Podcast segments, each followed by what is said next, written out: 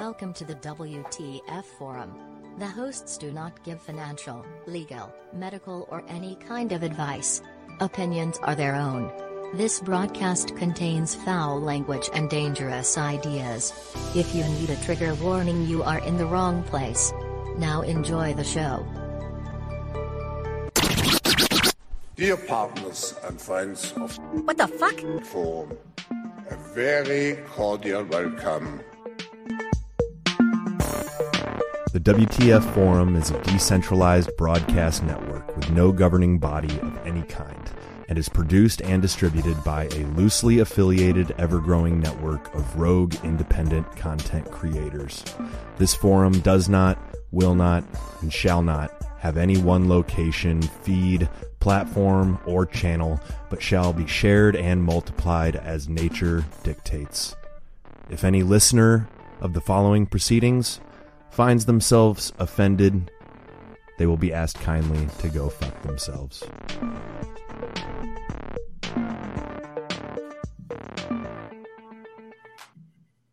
All right, welcome to the WTF Forum.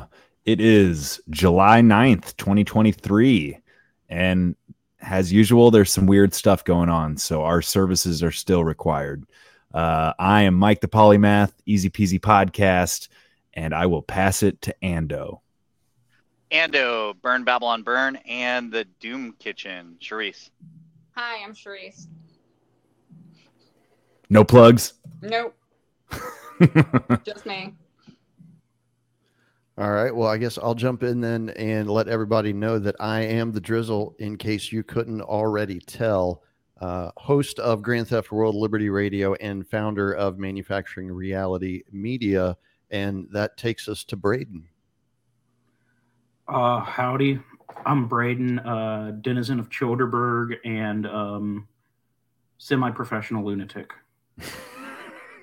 Oh, give yourself- of Andos.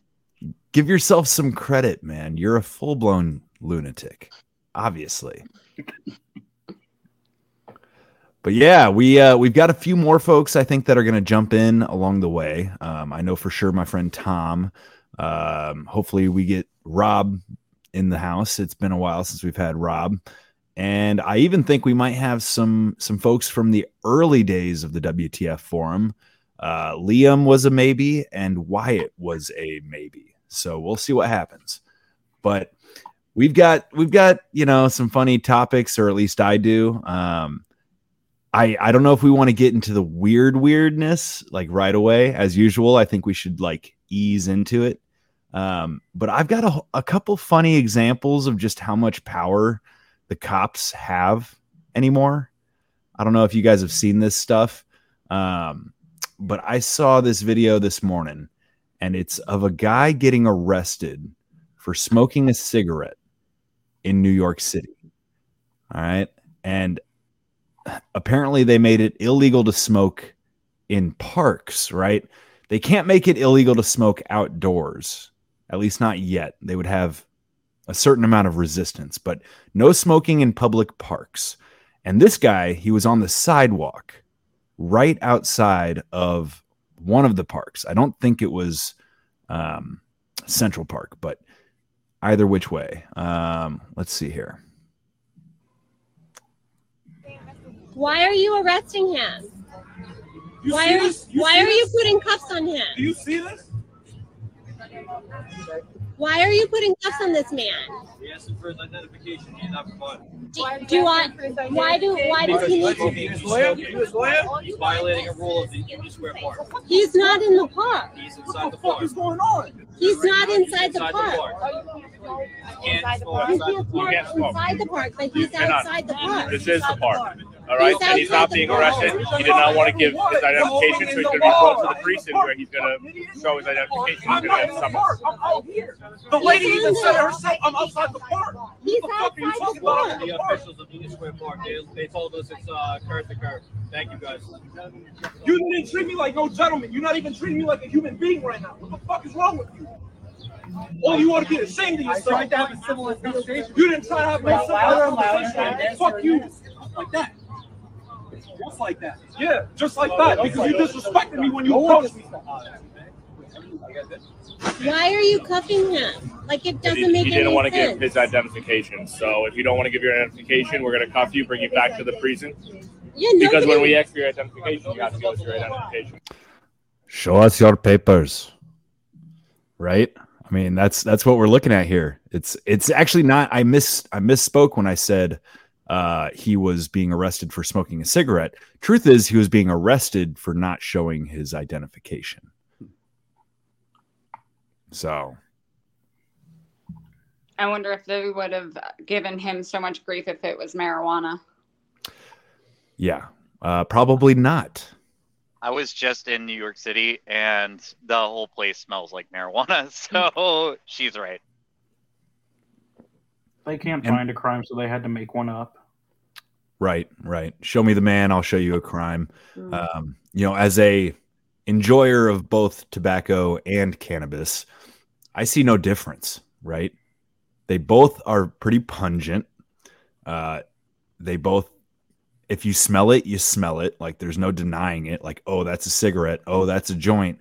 Um, and as far as I'm concerned, like there, there's a reasonable case to be made for like, let's not smoke in some places, but people should be allowed to smoke on the sidewalk as far as i'm concerned um again like i i got into a bit of a debate or argument with a gal recently who i was telling a story about how i got a fine of $175 for paddling a canoe without a life jacket right and i Oh, always I thought remember this. yeah, I've mentioned it before, and I, I'm not going to tell the whole damn story, but the most um, patronizing part of the whole thing was the way the cops talked to me about it, and it's the same tone that these cops are using, like, "Oh, it's it's for your own good," like, you know, like it's for your safety, it's for whatever that we are going to, I don't know, take your money, take your time, put you in cuffs, whatever it is. Um, it's very much a like patronizing tone. And I, I I remember the guy basically going through this whole long spiel about how, you know, this, that, and the other, this is a safety issue when it came to the life jacket. And at the very end, he's like, We're gonna have to issue a citation. And he he made the mistake of saying, Is that okay? And I said, Hell no, it's not okay. You know, it's like I I could step out of the canoe and be waiting and do I need a life jacket if I'm like waiting in the lake? Um, you know, it's it's the same thing with this whole like, oh, the park is curb to curb. I don't know if you picked up on that. This guy is So yeah, outside the uh, park. that that's a weird thing lately Mm. um, because uh, I I go to a lot of greyhounds and um, it's part of my part of my job. I have to go places and occasionally it means having to get onto the dirty dog, and um, and the greyhounds kick people off of the sidewalk for smoking cigarettes all the time, and I'm like, it's a public sidewalk, but I don't know if it's if there's something going on with it as far as being a uh, as far as Greyhound also being governmental, but they're they're making you go to the sidewalk across the street and things like that. So this sidewalk thing and and the turf thing, it could have been something, you know, uh, the excuse they use for everything because of COVID, right? Well, we've got a couple of new contributors contributors here. We've got Tom, Thinking Thomas, if you will, uh, who I just did a recent episode with, and we've got Rob Rob from Black Labs. Um, Tom, why don't you introduce yourself, tell everybody who you are, and um, just a quick little like what your show is all about. Hey, everybody, and uh, uh, thanks for having me on here. Uh, I got um, a little bit of a YouTube station, Thinking Thomas, so I'm probably going to move to get my stuff over to Rumble and Odysee, etc. Um, Mm-hmm. but if I, you know, I don't know, the question "Who am I?" is rather awkward. Um, Well, for a philosopher like yourself, that that's a I dangerous that's a dangerous thing to ask. You could go on for an hour with Um, "Who am I?" Right. yeah. Well, what I try to do with my station is I'm trying to provide sort of more radical analyses of what's going on in the world. And here I'm trying to stay true to the etymology of the word radical from the Latin radix for root to get down to the fundament because it's so easy to get stuck on the surface and as a consequence you know lose the ability to keep the main thing the main thing and this is especially acute these days not just these days but you know in so far as i don't know from say like i don't know it's hard to pinpoint when exactly the shift transpired but you know we live in a world where the simulation is given more weight than the real and Mhm. in light of that trying to get past appearance uh, uh, assumes a greater priority than maybe it did in previous times. Well, there you go. Just in terms of a Well, you you I- you more or less described there, so you more or less described the whole point of the WTF forum. We're trying to get to the to the root of reality of what we can actually believe and what we just say what the fuck to. Um, we've had another new joiner, but before we get to free and poor, let's have Black Labs say hi. Hello, everybody. Uh, don't have a podcast right now because when you have people close to you that work in the government, you got to wait till they're off of probation before you say crazy shit. So you can go see my old shows. You see me on here, but we're going to lay low for a little while. Flying under the radar. That might be wise. Yes. Just in And- case you guys wonder, guys wondered what made me late. This, this made me a little bit late. What are we Short looking at there? barrel. It is a uh, Hatsan Blitz full auto 25 millimeter uh, PCP air gun. Um, ported it last night and today got it up to about, I think on the Chrony, it's probably nipping about 1100 feet per second. And uh, it is exactly the same size as my AR now. So uh, had to shorten the barrel, do a bunch of mods, etc. What what projectile? We talking BBs or pellets or actual bullets? It'll it'll do slugs or pellets. So yeah. Wow. Fully auto air gun. How does uh, you got a big old air tank on that thing? Is that what I was seeing Yeah. on the? Yeah. See, like a scuba tank. Wow. There you go. So Our, uh, our resident mad scientist here. yeah, good times.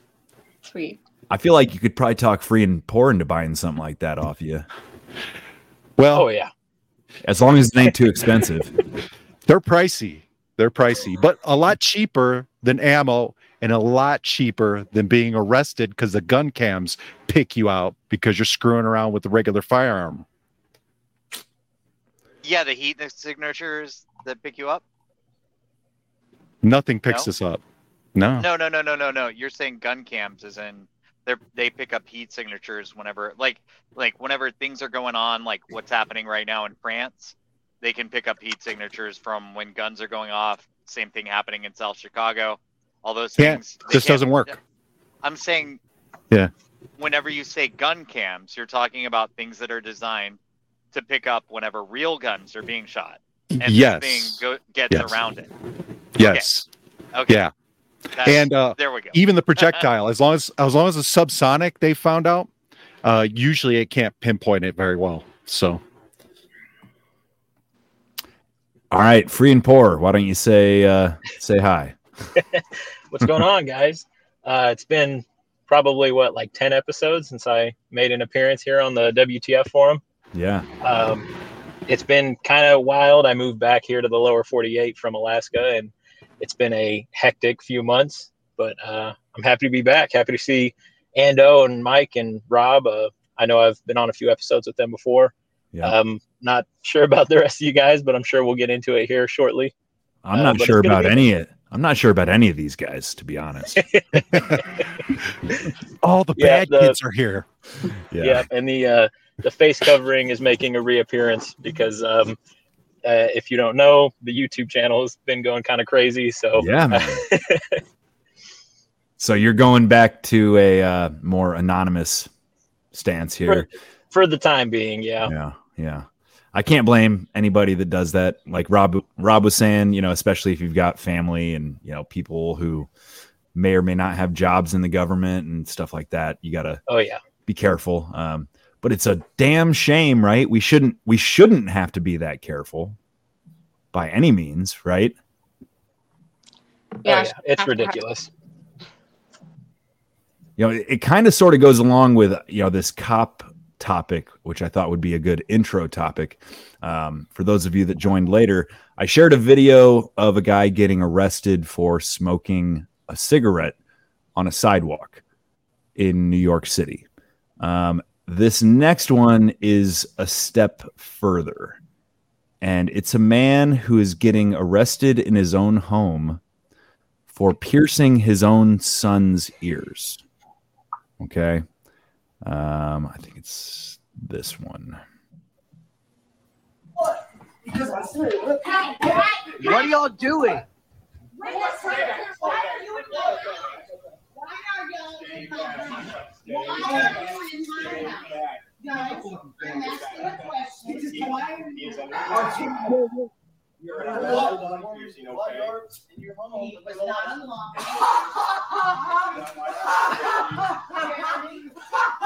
Body art without a license. Guys, chill.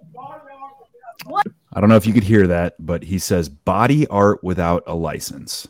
Now, a little bit further here, he starts basically just telling the whole neighborhood what's happening. piercing his son's ear without a license. Takes three cops, four cops, coming into my house without permission. No permission. They busted in my front door. This is the boy right here. Got a pierced ear by his dad. These cops busted in my door. Busted in the front door. I wanted my ears pierced. Cuffs on Yeah, so the boy says, I wanted my ears pierced. You know, his dad pierced his ears for him, and next thing you know, the cops are busting in their house. Why did they park so far away? That's like a- every yeah. time I've ever had to deal with law enforcement, especially local law enforcement, dude, they get uh, right up on the entry points.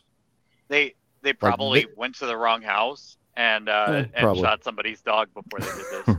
right. Yeah, exactly. Got to make the rounds, you know, Maybe They wanted him to do the walk of shame through his neighborhood for the attack. and and that, yeah.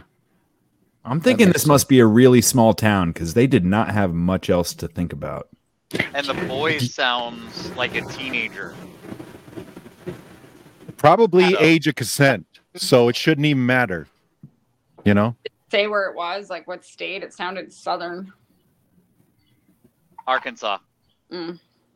Yeah, that's a good guess. Yeah. they're Nick- testing some shit. That's what's No, going I, on I heard here. this story before, so I I knew it was Arkansas. Oh, did you? Yeah. Yeah, like the teachers can, you know, reaffirm gender to a student, but you can't pierce your son's ear. Yeah, there has to be something more behind this. Um, it's because law enforcement doesn't just go around randomly enforcing whatever laws they want to. They they have to be given direction. Like I would imagine in this instance, there was probably an arrest warrant involved. Maybe I, I don't heard- know. I heard that this The, uh, they they posted it on social media and then somebody called on them. Yeah, and the kid was bragging about it at school, and the teacher reported it as abuse. That is what I kind of assume. Um, yeah. So either that they or a, have or to a- be acting through the direction of like CPS or something like that. yeah. It's They very wouldn't similar to the way that they um, use the fact that I applied for VA benefits to take away my gun rights. So, same type of thing. They just overstep one little extra step and then turn it into something it's not. So that's like a serious issue. Like that's been done to a lot of vets, right? Where for Mhm. God knows what reason the VA like puts them on a blacklist where they can't they can't legally own firearms. And these are Yes. These are the people who were trained by the government to use firearms, which I don't know. Hello, there might be some kind of connection there. Like maybe y'all are a threat or something. Good. They wouldn't do anything to the doctor if he was giving his son a uh, rot pocket. So let's just put it at that. They pop if you popped them in the booby hole, he wouldn't. uh They'd be like, "Oh, go ahead. Hey, can we join in? That'd be cool, right?" Well, so this on this topic of like what cops are kind of doing, and like somebody said, sort of a trial run of sorts. This this stuff going on in France, we kind of covered it last week just a little bit, but apparently, you know, I just saw this come up, and it says French cops can now secretly activate uh, phone cameras, microphones, and GPS to, to spy on citizens. Yes, Now, sir. this shouldn't come as any great surprise. Um, but the way I read this is that it's not it's not like the French version of the CIA that can do this. It's like regular old city police.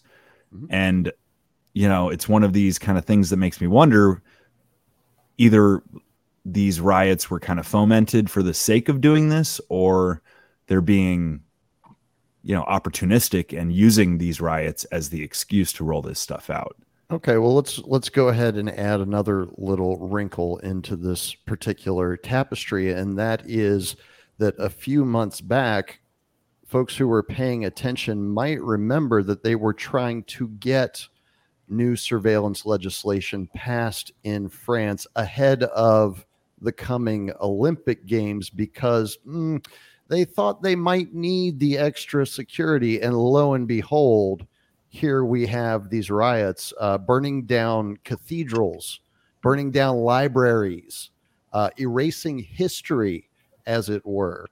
Um, so I, I don't know. Are these are these things related? I I don't I I, I'm inclined to believe that the uh, just to jump in that the riots rather than being uh, the, the construction of the elite um, reflected a genuinely sort of spontaneous response on the part of the French, especially the French immigrant populations. You know, the incident involved the son of French immigrants, as I understand it. You know, he was first generation, 17 year old. It, the, it's it's a relatively egregious uh, event in terms of the grotesque unnecessary killing of that young man. Um, uh, and uh, and addi- additionally, the you know police are police everywhere, um, but the French police don't have the same sort of uh, record as far as um, actually killing people that uh, uh, sort of the uh, as we have here in the states. I think, like for example, they were averaging something like you know somewhere between 10 and 15 shootings a year in france and I've uh, the last is time someone else though, uh, they had another I can't remember. so uh what is no i've i've heard far- i've, I've Well, heard is similar to ando i think is that the french uh, police are I think there was a Um, change in their sorry? in their rules. There was a change in their rules where it was now sort of like whereas before it was not acceptable to kill a man with his back turned. Now they have they've basically been told if somebody flees and quote unquote poses a risk to the public, they are authorized to use deadly force. So that is called the rule of exigent circumstances. And cops will try and trick you into these situations here in the States. And that's how you end up getting shot. Um, so now it looks like the French police have the same protocols, unfortunately. In this particular case because of uh, because of that van. You remember a few years ago, whenever the van ran into a whole bunch of people. Yes. They said that if, if if somebody is fleeing a police stop in a vehicle, then they have every right to shoot. So that that's that's the weird thing that's going on here is that the law protected the cops, but then the whole government is going against the the cop that did this in this situation. Although it was the government's rule that gave the cop the you know the ability to do this. So this is this is all pretty complicated. Well, the thing is, you know, I mean, yeah, it's this, extremely complicated because there are a lot of tensions that have been boiling underneath the surface in France for you know like the last five years. Um, this is again, I think, another situation of we have a spark that set off a powder keg, and uh, you know, uh, predators being what predators are, they saw an opportunity to take advantage of the situation to then, you know, accomplish some of the things that they want to accomplish. But wait a second. Then give the French people the ability to defend themselves with a firearm and let the people sort it out. All right. That's the only way it's going to stop because Algerians and French have been going at each other left and right. And most of the time it's started by the Algerians and or whoever was brought in by Klaus Schwab and, and crew. Okay. Yeah, and it's no So different than things- the Hutus and the Tutsis. I- yeah, this is all I mean, I orchestrated. would have to sort of of demur with that characterization of the immigration, uh, the immigrant population, right? I mean, these, first of all, Algeria is the, the, the victim of French colonialism. They, you know, won their independence through a brutal war, which saw uh, uh, untold bloodshed on the part of the Algerians, right? And uh, so, I mean, like, I mean, of course, there's always guilt to go around but if you're going to like you know make the you, we have to be clear as to who the enemy is and the uh, immigrant population of france or anywhere is not the enemy because when they have belt-fed weapons, they are the fucking enemy. There's no way around that. fleeing They had belt-fed fucking weapons, bro. You can't go past the that. enemy That's it. not It's a war. It's a war. i'm not talking about the whom are you identifying as the enemy just so i'm clear and understand what you're saying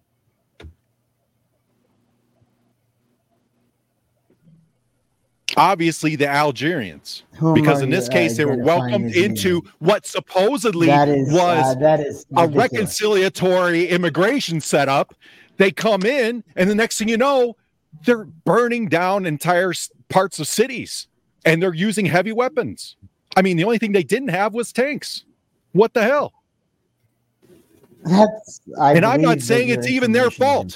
What I And what I'm saying is it's it's it's also you know uh, not I am not inclined to see a rioting population as as the problem. I'm more inclined to see the structures and the elite authorities who instigate uprisings as the problem.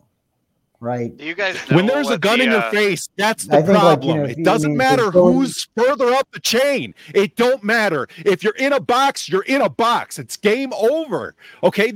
These people have no other way to deal with it. Okay? And they shouldn't have to die because the elites are staging this shit. Okay? You got to deal with triage. You deal with what's most important and what's in front of your face. We can talk all this high elevated bullshit about fucking elites later. All right. Let's deal with the situation on the ground first. Okay.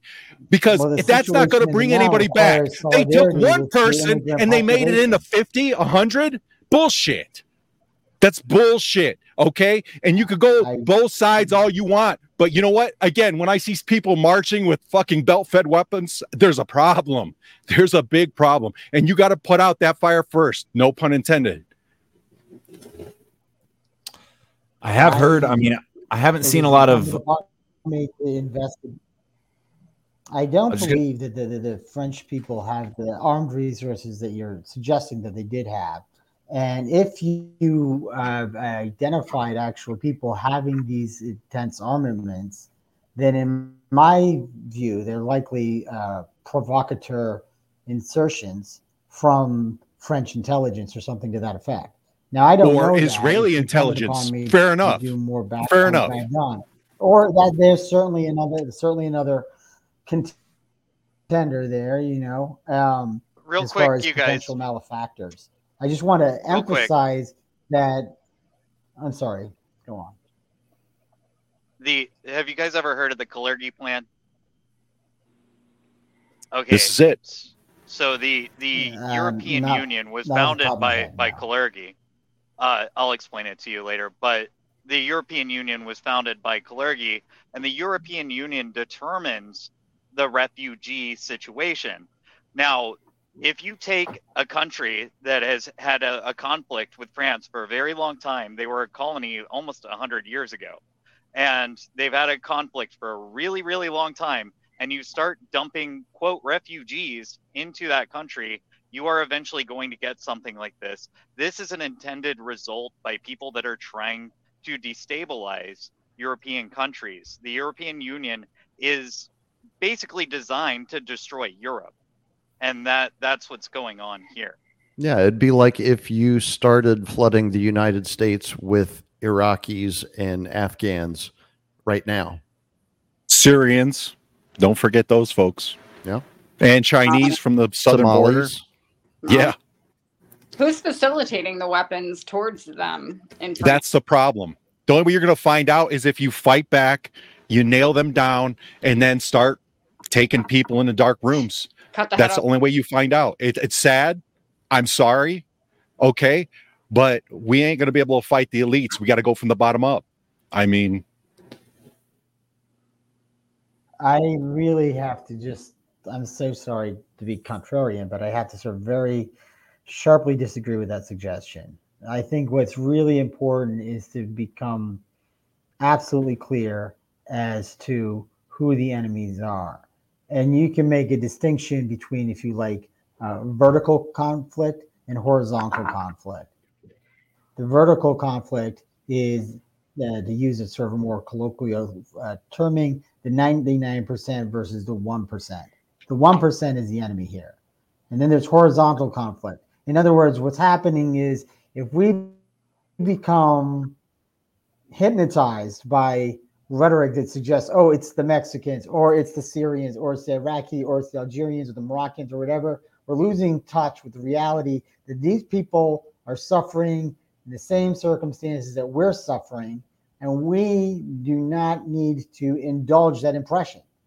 The people that need to be imposed live in Washington and Moscow and Tokyo and what have you, or New York City. These are the people, the people at the top, the people who are sociopathologically hoarding billions and trillions of dollars. And Okay, how about you go convince all with the these idea, oh, people oh, the to go to to stop trying to destroy the cultures that that they're being dumped into.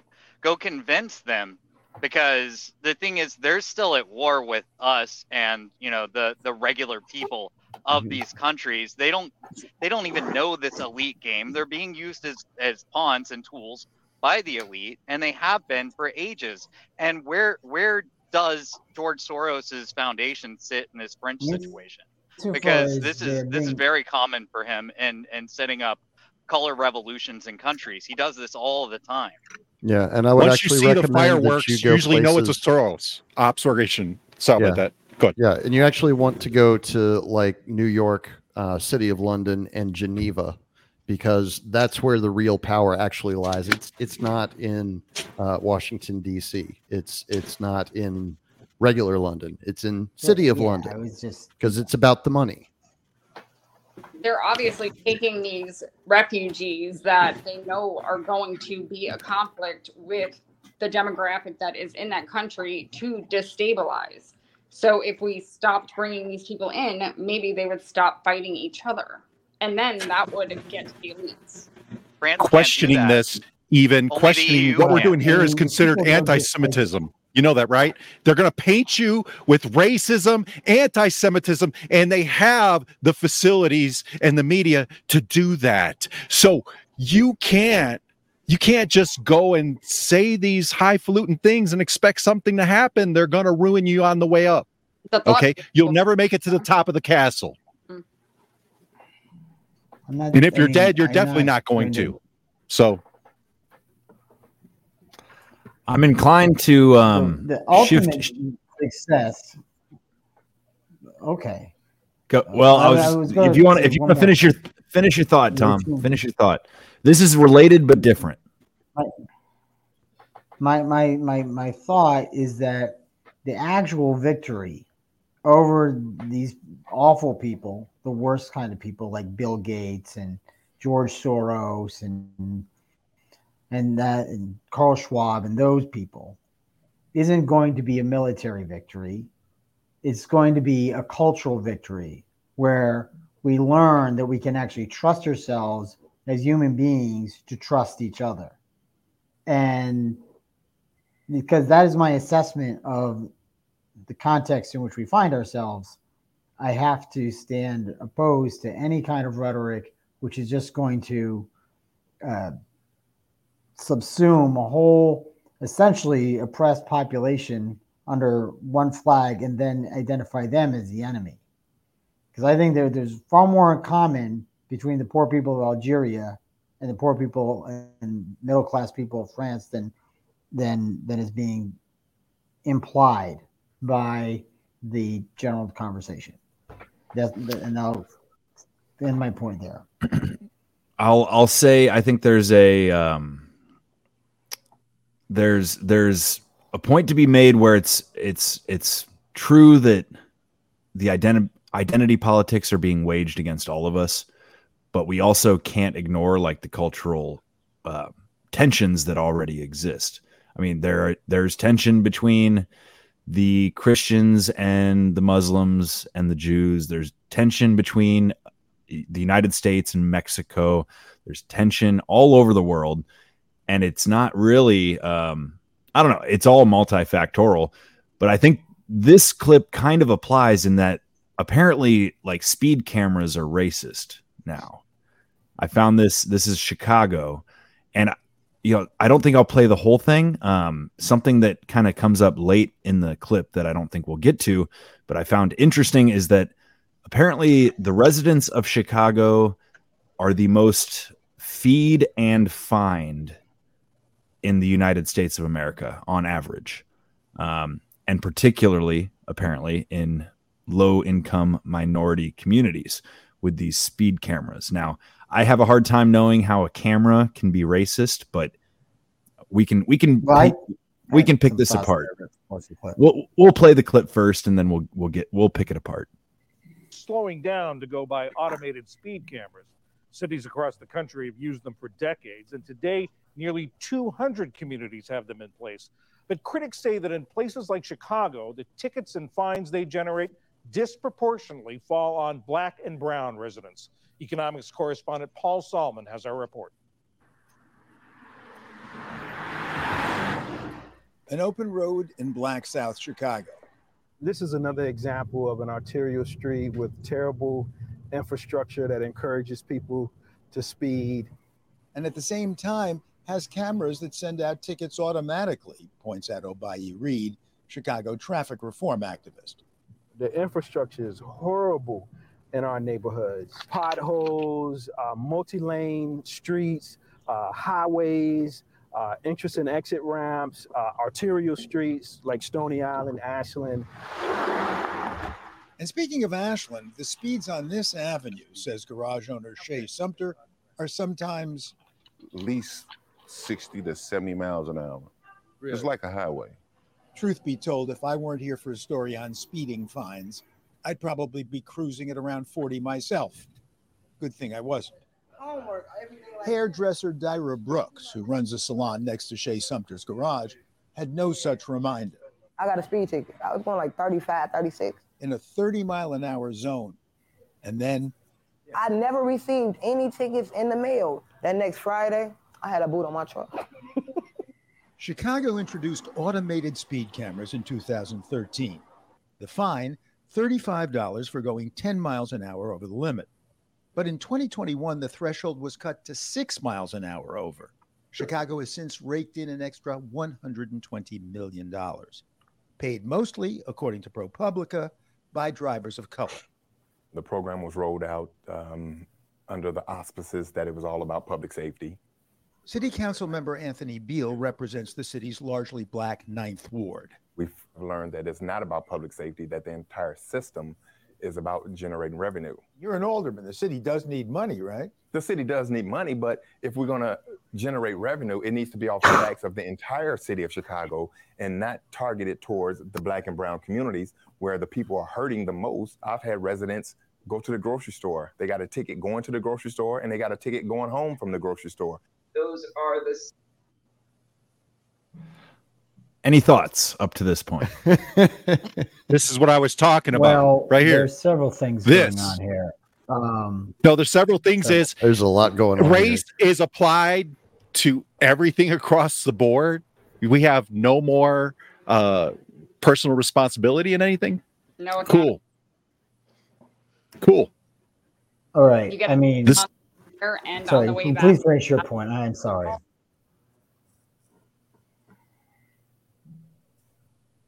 You know, just just Um, to just to clarify, I think Tom has a bit of a delay on his end, so that might explain some of the Oh. difficulties. Um, just so we all know. I'm sorry about that. Uh, so thank you for your patience in that connection. I was uh, going to say that what's interesting about this story is that within it, you have several um, distinct questions as to what's wrong with our society, sort of nice, well, not nicely, but sort of unfolded together. So you said so why is it that you can make the case that these traffic cameras are quote unquote racist? Well, I would say that there's two major factors going on here. One has to do with the concentration of the uh, so-called um, traffic cameras, and due as I heard the story, due to the manner in which the funding was allocated, there is an unusual concentration of those traffic cameras in communities of color. So, just in virtue of having a higher concentration of a surveillance mechanism in this vicinity, the people in that vicinity are going to suffer disproportionately as a consequence. So, this, of course, reflects a deep history of how, within all American cities, of how segregation sort of asserted itself in in along uh, you know territorial lines and it but i you know like i could go on a tangent there should but we I won't. The should we mention thing, should we mention the fact that the police were essentially um, started as like the runaway slave um, units, right?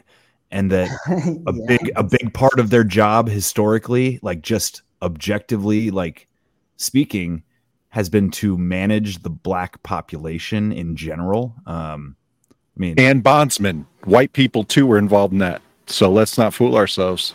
You walk out on your bond, the police will come and get you. Sure.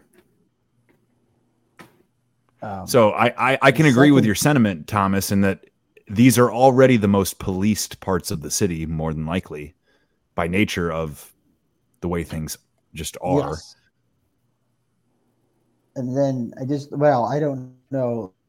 This may or may not pertain to this story, but what is a fact is that visual uh, recognition software, when integrated into things like this, tends to identify people with darker skin, colors, uh, and so forth uh, in, a, in, in, a seemingly prejudicial fashion. And that has to do with the manner in which the code has latently uh, applied racist criteria to the analysis of human physiognomy.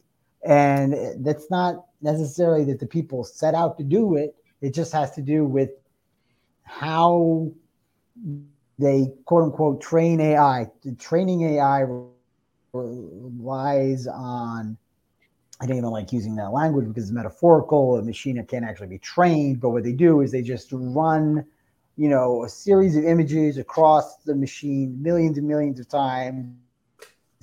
And if the vast majority of those images are going to be showing Caucasian people, then you end up just as a result of that process with a racist machine. Okay. Well, so these are not- built- these- so into AI.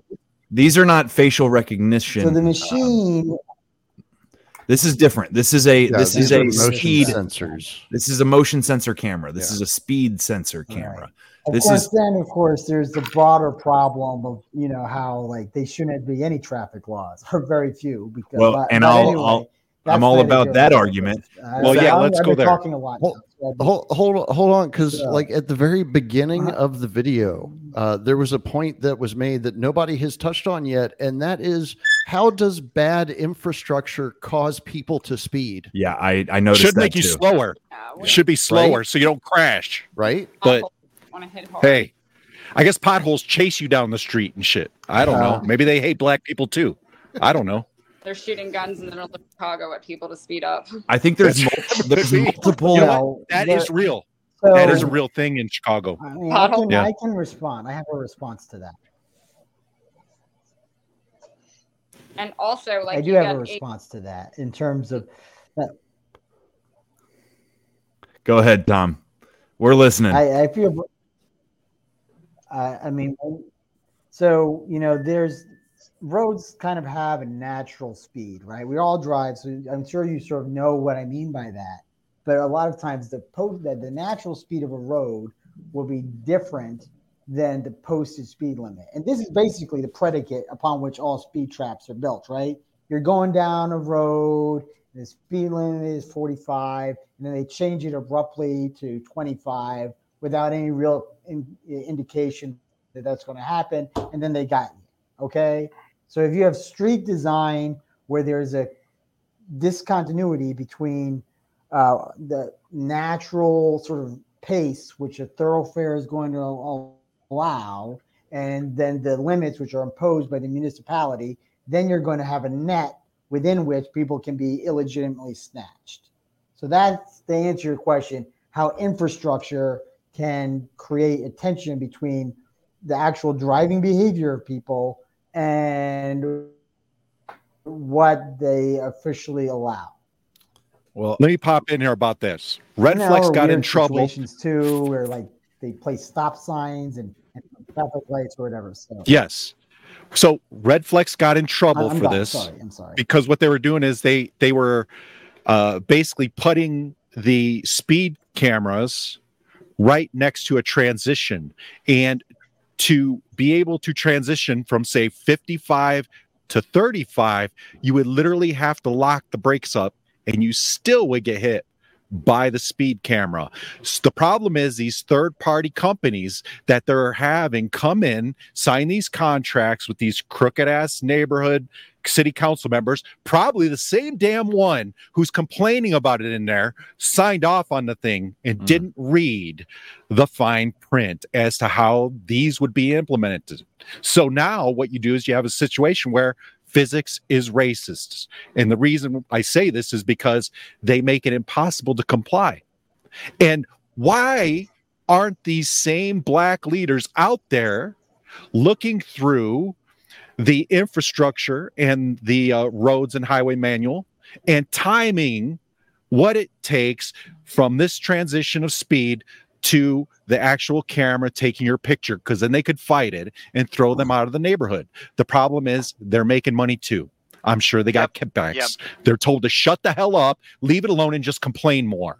And that happens over and over in Chicago. I'm from there. I've been shook down by those people. My family's been shook down by those people. And that is how that place runs. So to pretend like this is a race issue is complete bullshit. It's pimping. There's That's a what it is. reason is. that they call it a machine because it That's has right. been in place in that specific location for way more than a hundred years. Amen. So The daily I- machine, and it goes on and on. Correct. You know? I, I drive for a living and I get notices that there's speed cameras in the area occasionally. Uh, the thing is, I'm never speeding. And the reason I'm never speeding is if I do get in trouble for speeding, I'm putting my job in jeopardy. Now, this is a situation of a, and I don't like surveillance, but it it takes the subjectivity out of a stop, right? This is objective. This is designed to be a motion sensor, and whoever's going fast is getting the ticket in the mail. It's it goes by their plate. Well, guess what? It's the people that are that are doing it that are getting targeted, and they're complaining that it's racist. Well, one thing this is in their neighborhood because the grifting politician that they elected is like, ooh, cool, more money. So you know, there there's that there's that factor. But at the same time, you know, if you don't want to get a ticket, you don't speed. I mean, it's pretty simple. It's it's another form of revenue generation. It's the same as me getting a fine for paddling a canoe without a life jacket. It's the same as seatbelt policies and you know phone in the car policies. And I can I can respect the argument that there might be a racial component or a cultural component to sort of where this stuff gets enforced, how it gets enforced. But what what upsets me about this clip is the insinuation that the camera itself is racist. Like that's such an, a gross oversimplification, and it's just factually untrue.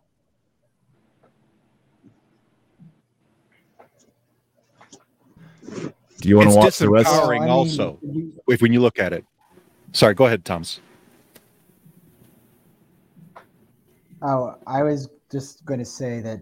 I mean, I don't think that the the headline is composed to literally suggest that the camera is racist. It's just sort of more like a uh, it's a catchy way of putting you, you know, It's into the story. You know, like oh, you know, da da da da.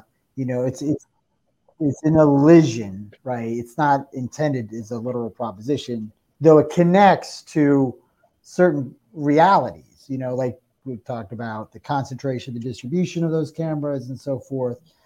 I also have to say that I'm going to side with the speeder every time. Okay. So let's not shame people for going 50 or 40 or something like that. The, the whole system is Wait, bunked. who's shaming? Hold- hold on. Who's by shaming them? Hold on. to what the hell's that just pay your bill you don't need any shame behind that what is that no, uh, you shouldn't have to pay a ticket. Okay, and, and it's a problem with the, the, the fact that uh, it's better not to have a speed limit because context overrules formal rule or formal rules, right? Uh, The question is what's appropriate in the context. If you come to a traffic, if you come to an intersection, this is this is something I talk about with people all the time, right? You come to a red light, you full stop, fine, and there's nobody coming either way untrammeled view. So it's not a situation where your visibility is occluded. There's really no rational reason why you shouldn't just go. You stopped. You can't, you know, there's nobody coming, just go. But obviously, if you do that, if you go, then you're going to probably procure some sort of fine. All right. If there's a cop in the vicinity or what have you. All right. But the point of the example is that rules are fine as rules of thumb, but all rules are only rules of thumb. And that we should have, as free and intelligent beings, the capacity to exercise our intelligent intelligence and respond to the situation which is in front of us, not against some sort of stock set of formula, but in terms of what's actually appropriate in that circumstance and what that circumstance permits. That's why if you go out west, there are roads where you can go like 90 miles an hour without uh, ab, without you know, or the, the the autobahn. You can go 150 miles an hour. not anymore they got planes up now and they're just sending you Right. tickets from a goddamn plane so you can't do that here even in new mexico one of the least populous states in the country you can't even do that anymore i mean it's wasn't aware of bad specifically, but, but yeah, you it's the my point. it's the principle. It's the principle of no They've victim, no victim, no crime. Right? No victim, no crime. Which is why I gave the cop who gave you know the DNR officer who gave me that fine for not having a life jacket such a hard time because clearly it's such a silly thing to take somebody's money when they've put nobody in any kind of danger. They've they've harmed nobody in any conceivable way. Um, you know, I'm inclined to maybe just say enough like we could move to the next thing. Part of me wants to play the rest of this, but I don't think there's anything groundbreaking except like I said that apparently statistically speaking the residents of Chicago are the most heavily feed and fined people in the country. Um, and I guess you know I might I might ask for Braden's input briefly in that I know that Braden had a a run in with the police at one point where um, essentially you got as close to getting shot by the cops as maybe anybody, but it was not as if you had created any victims. I mean, like how do you? I don't know. Am I am I grasping at straws here, Braden? But like, You you No, stared the no. you stared down the barrel at one point, right? Yeah, um, you're completely correct. And what I came to realize and accept and generally embody in my day to day life as a result of that is if the only victim is the state and the only benefactor from your punishment is the state, if in no way society is harmed or benefits, or an individual is harmed or benefits, was anything wrong really done? So that's generally where I stand at it because, mm-hmm. Like you with your life jacket, outside of increasing a degree of risk to yourself, were you hurting the family on their pontoon boat a 100 yards away? No. Were you causing the state any degree of grief? No. But they were benefiting from what you did. Yeah, it's all about It's the all- revenue. Exactly. Well, they're talking about manufacturing consent and things like that. I mean, if you listen to Noam Chomsky, he goes through all this shit and he tells you that basically anything that disturbs anyone else in any way now is legitimately harming the state. That's what we saw with the masks. That's what we saw with the vaccine. smoking it a makes cigarette. people feel bad. You're not complying. Okay. Now the state decides they're going to step in on behalf of the aggrieved parties and they've manufactured this contract, right? And we're still under it because we have the whole COVID nonsense going on right now. They they kind of backed off on it, but we're still in a pseudo state of emergency where that contractual obligation has not been broken officially. So we're in a we're in a bad time right now. Free and poor, you got anything to add before we switch gears here? I'm I'm just uh, I'm along for the ride right now, man. You're chilling, bro. You're chilling. I see you chilling. Well, I've got a hard transition here, a, a dramatic transition, but it's actually going to be a bit of a callback to a previous WTF. One, in fact, that I missed and I only just got around to listening to uh, a few days ago. But um, it's where y'all were talking about um, MK Ultra and sort of all of the celebrities that have been like utilized and some of which have been broken by the sort of by the machine if you will. And this is not terribly new. I saw this maybe a month ago but have you guys all seen what britney spears looks like nowadays? Just watch.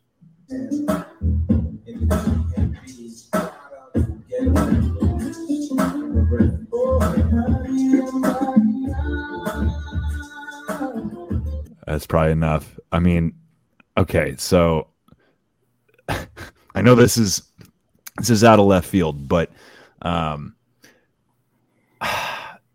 they broke her. They broke her.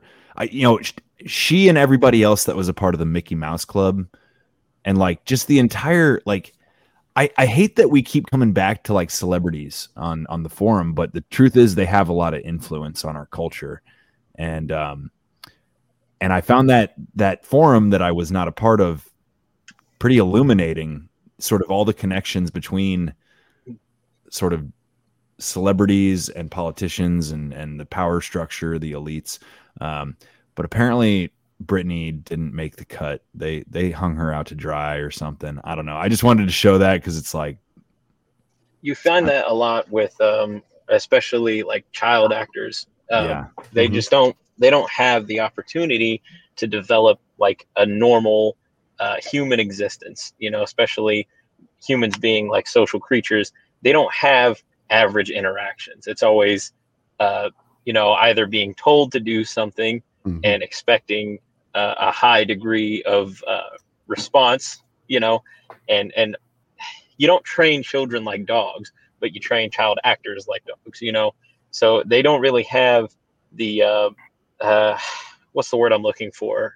Like, um, I think what you're looking for is they don't have lives; they have schedules and deadlines. exactly. And, and it's, it's super important for the development of, of children, uh, to, to have, you know, like-minded individuals and and learning how um, social activity and, and public etiquette works and then you get people like lindsay lohan or um, you know amanda bynes or britney spears who have been taught their whole lives to just do what they're told say what they need to say and shut up otherwise. And it's it's so sad to see how how fucked up it makes them mentally you know?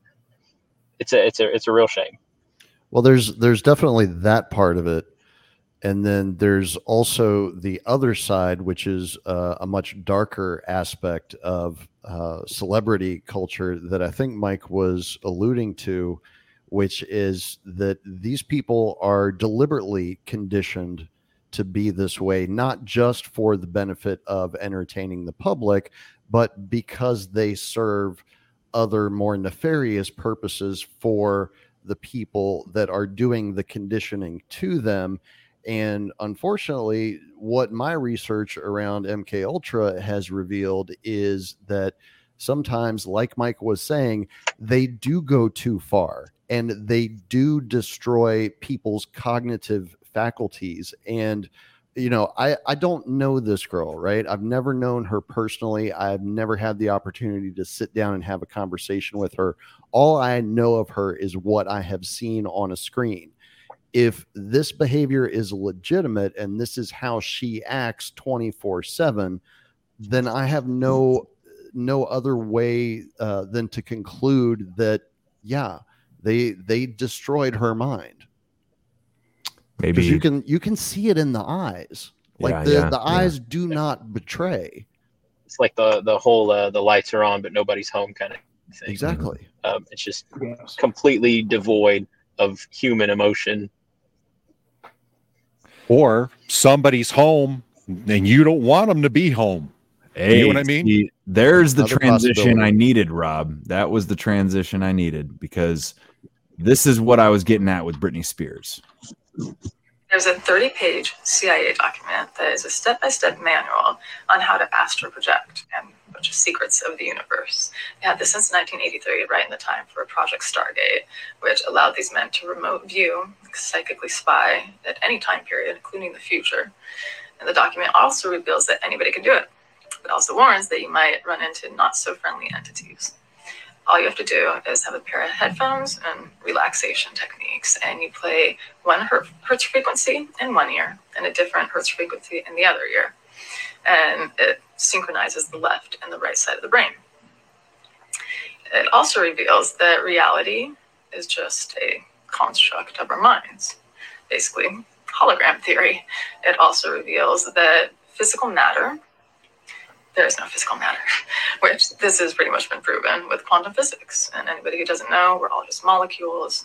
Everything we touch, that's molecules. Our molecules go into that, their molecules go back into us. And by quantum mechanics, we shouldn't be able to grasp it. We should be able to walk through a wall. So the way he describes it is that all physical matter is oscillating energy grid over oscillating energy grid orbiting at a very high speed which is kind of interesting because these 3D holograms that you can touch, that's exactly what it is. These little tiny beads orbiting at a very high speed, so high that you can touch it. You might be thinking, oh, well, that's an actual physical ball, though. Well, is it? it's just an oscillating energy grid over oscillating energy grid, tiny little one that makes up the larger oscillating energy grid. Makes up the giant oscillated energy grid that we live in, just a little fractal of it. And okay, so the funny thing about this document, page 25 was missing, which of course was the page that revealed how to obtain consciousness, how to obtain absolution, how to obtain God. So the forbidden knowledge since the beginning, missing for 20 years, and they claim they never had it. And then all of a sudden, like when this stuff pops back up, Vice magazine prints an article about this mysterious, you know, page 25 and the ordeal. And then immediately after, Monroe Institution releases the full port. All right, so I know that audio wasn't great, um, but she was hitting on some interesting shit, uh, stuff I haven't really looked into much. I wonder if anybody has any any anything to add. I mean, she was hitting on a lot of stuff all at once and just kind of jumping and bouncing back and forth between things without uh, really staying too long on any one subject area, really. I don't know. I, I just I I always have problems with those videos because it's it, they they don't always do a very good job of identifying how they're going from point to point. They're just assuming that you trust that they know what they're talking about. So the reason I brought it up, um, the whole like the lights are on and somebody's home, but it's Mhm. not you thing, like this astral projection, MK Ultra, mind control, um, sort of remote viewing, all that stuff. Like I think this is all kind of connected. Um, I agree. She did not do a very good job of actually explaining jack shit, uh, except just bringing up a bunch of these concepts. Um, Yeah, which I mean that's that's always a huge red flag Yeah. for me. It's like yeah, you're you're talking about all of these things that that make you sound intelligent, but if I were to actually have this again have this person in front of me and be able to ask them questions, would they be able to answer any of those questions? I don't have the ability to find that out. The documents themselves are pretty vague. So they obviously left a lot out. They're not going to just spill all the beans to every Joe Blow out there, you know? Yeah. Um, but that's a lot of that stuff is real. I mean, they use those techniques. So, yeah. Yeah, I mean, there's there. I've I've read books from people who claim to have been part of uh, the the secret remote viewing team for the U.S. Department of Defense, and they tell some of the most fantastic stories I've ever heard in my life. Problem is, I have no way of v- being able to verify any of what they say. So at the end of the day, I don't know whether it's a story or not. And It's like, you know, is it is it more men who stare at goats or Stranger Things as far as the abilities of you Right. know, psychics go and whatnot? Right, and and not only that, uh, there's other areas of the intelligence community who have done research with uh, microwave radiation and its effects on the human brain, and they have been able to demonstrate. And you know, I can provide uh, documentation for anybody who wants it, but they have been able to show that using microwave radiation, they can change people's behavior by literally beaming the radiation at their skull from a distance.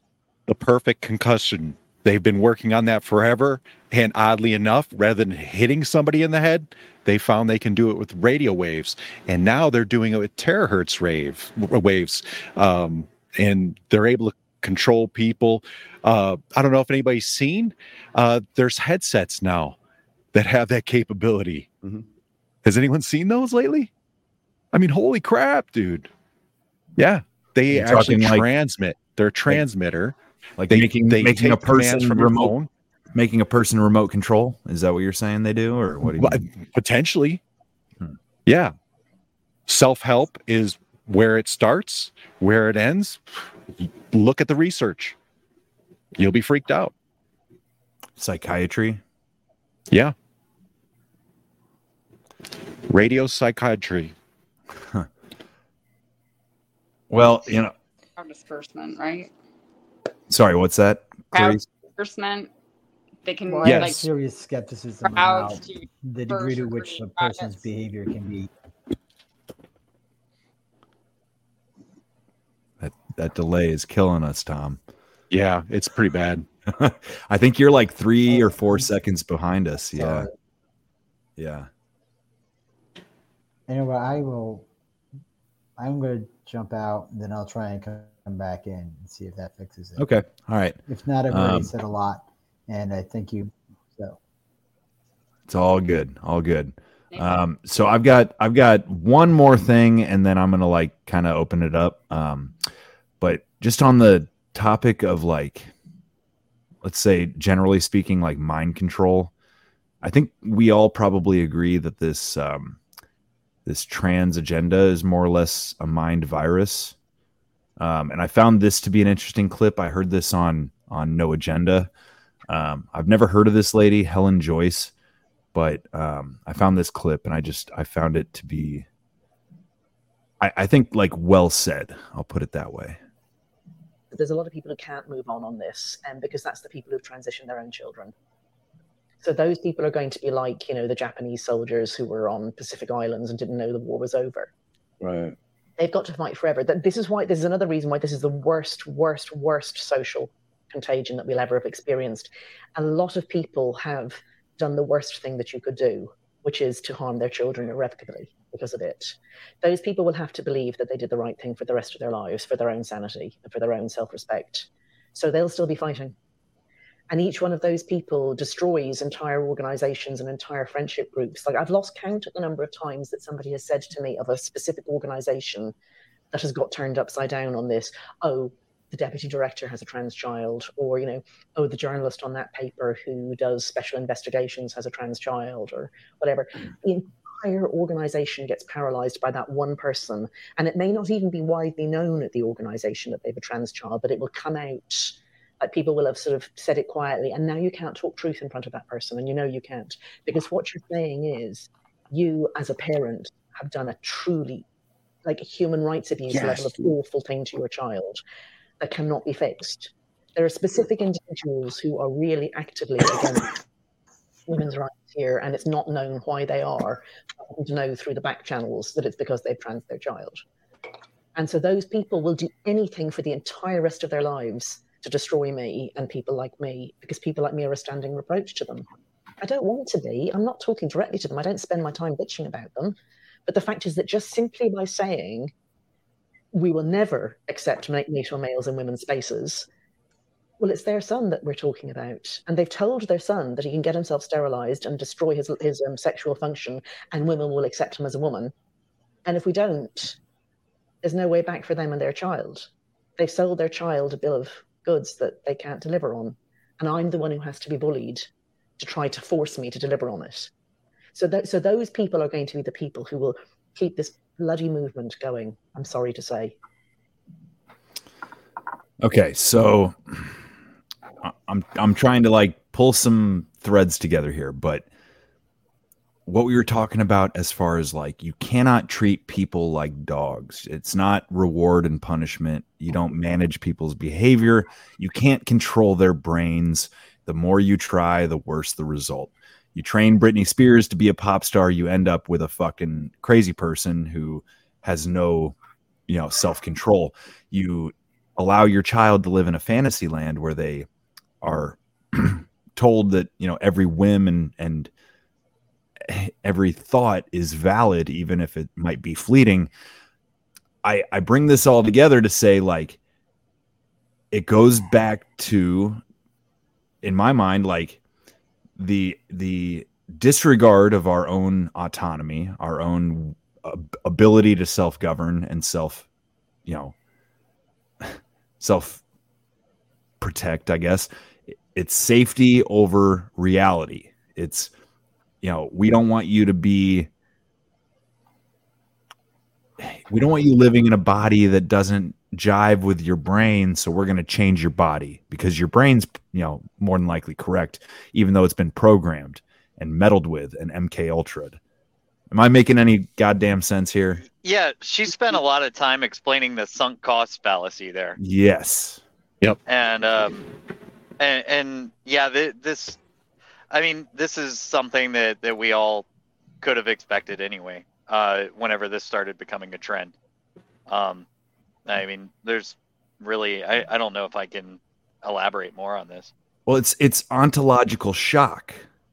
They were talking about this. I think it was the propaganda report just a couple episodes ago.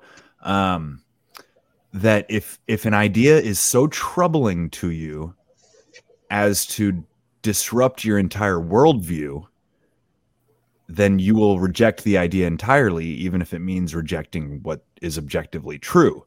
Um, you know, it's kind of like again, I'm I'm jumping from thing to thing a little bit, but I just went and saw The Sound of Freedom, and it's all about the child sex, uh, you know, trafficking world, and the fact that people don't want to admit the reality of that because it's so disturbing.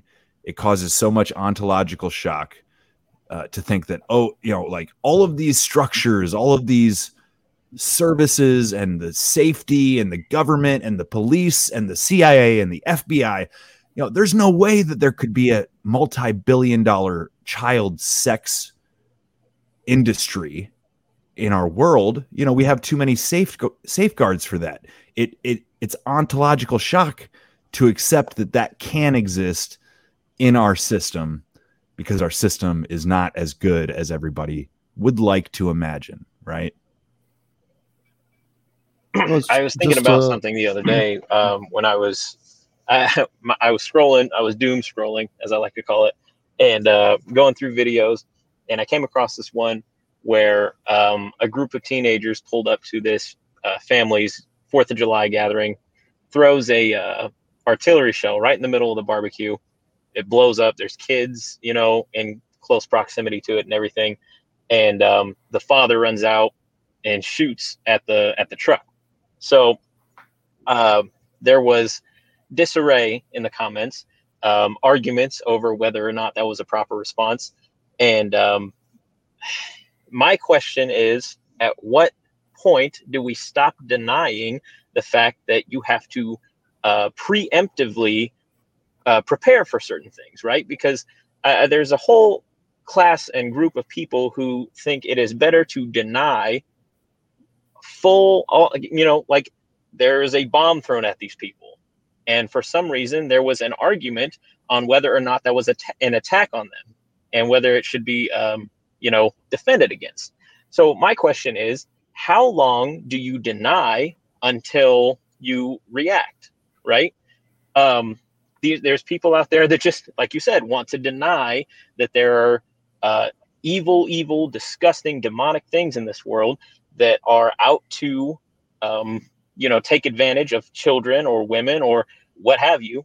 And they they they just insist on thinking "That- that's crazy. Nobody would ever do that. Why would you why would you even say that? Well because it's a reality. And if you are going to sit and pretend like it doesn't happen you are more likely to be the victim of it. So sitting and acting like things don't happen is denial and it's often a uh, trait in things like enable enablers and um, you know parents who are allowing their for example drug addicted kids to run off with rent money. I mean give me a break. You have to preemptively prepare for things. This is why we have intuition as humans. It's it's absurd but um, it's a it's a mental illness in my opinion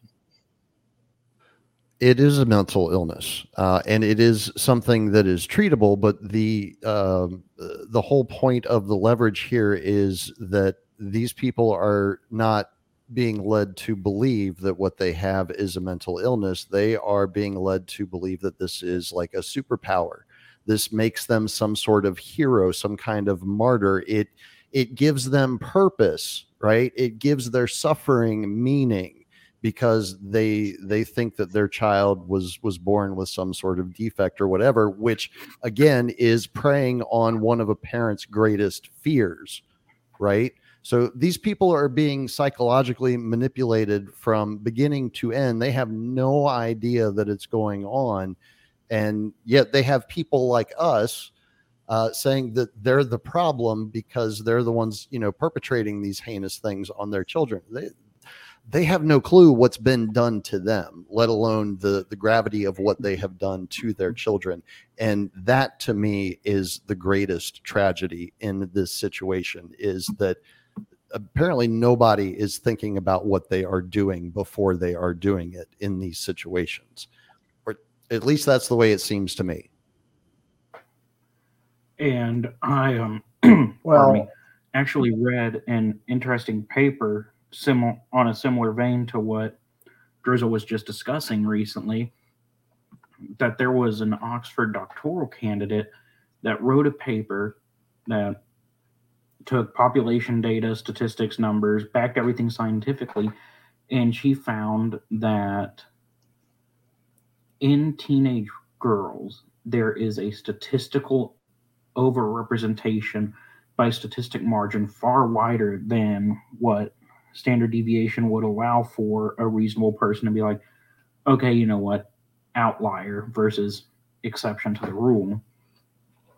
And she found that so many teenage girls do this that she spoke with leading therapists, psychologists, and psychiatrists on the condition of anonymity in the interest of protecting their careers.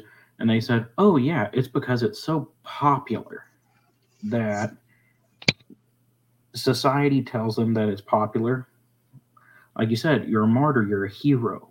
You bring justice to the world by being transgender.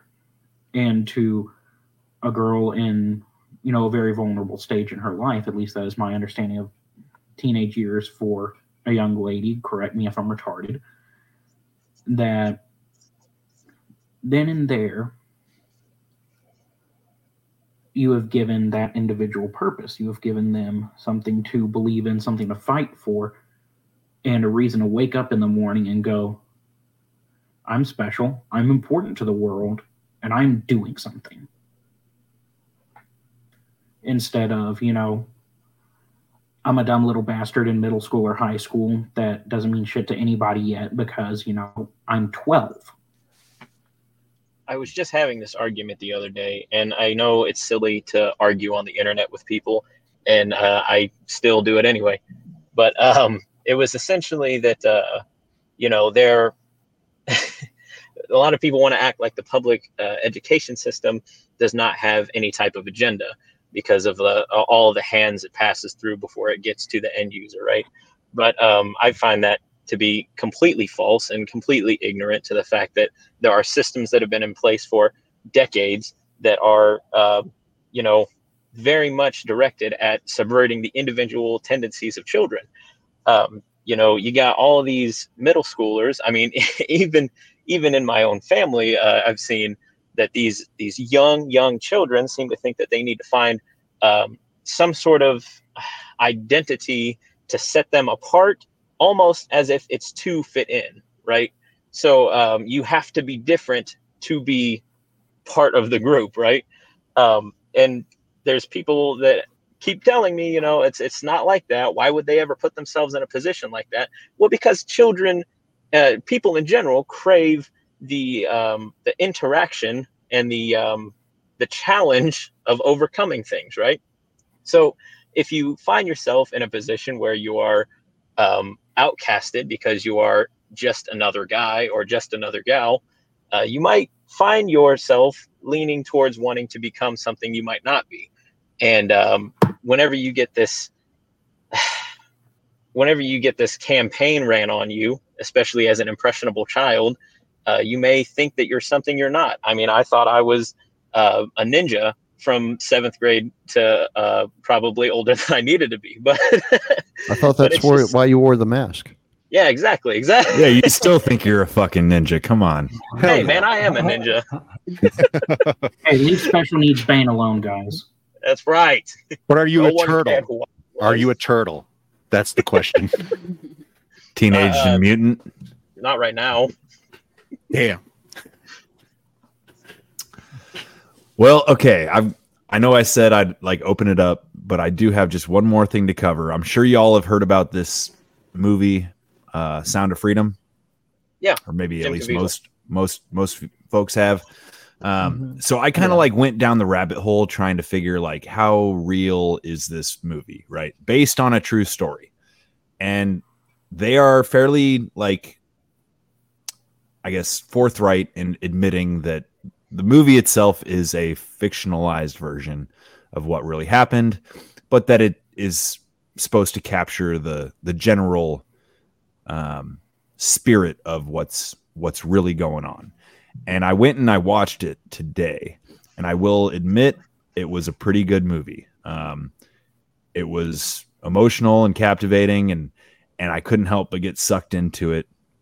Um, I bring it up because I still have this lingering question in the back of my head of like basically this entire story it's become quite the sensation. It's it's rivaling Indiana Jones at the box office. It's a l- kind of small budget flick um, with a very like how do we describe it? I mean, a very different slant to what we get from Hollywood most of the time.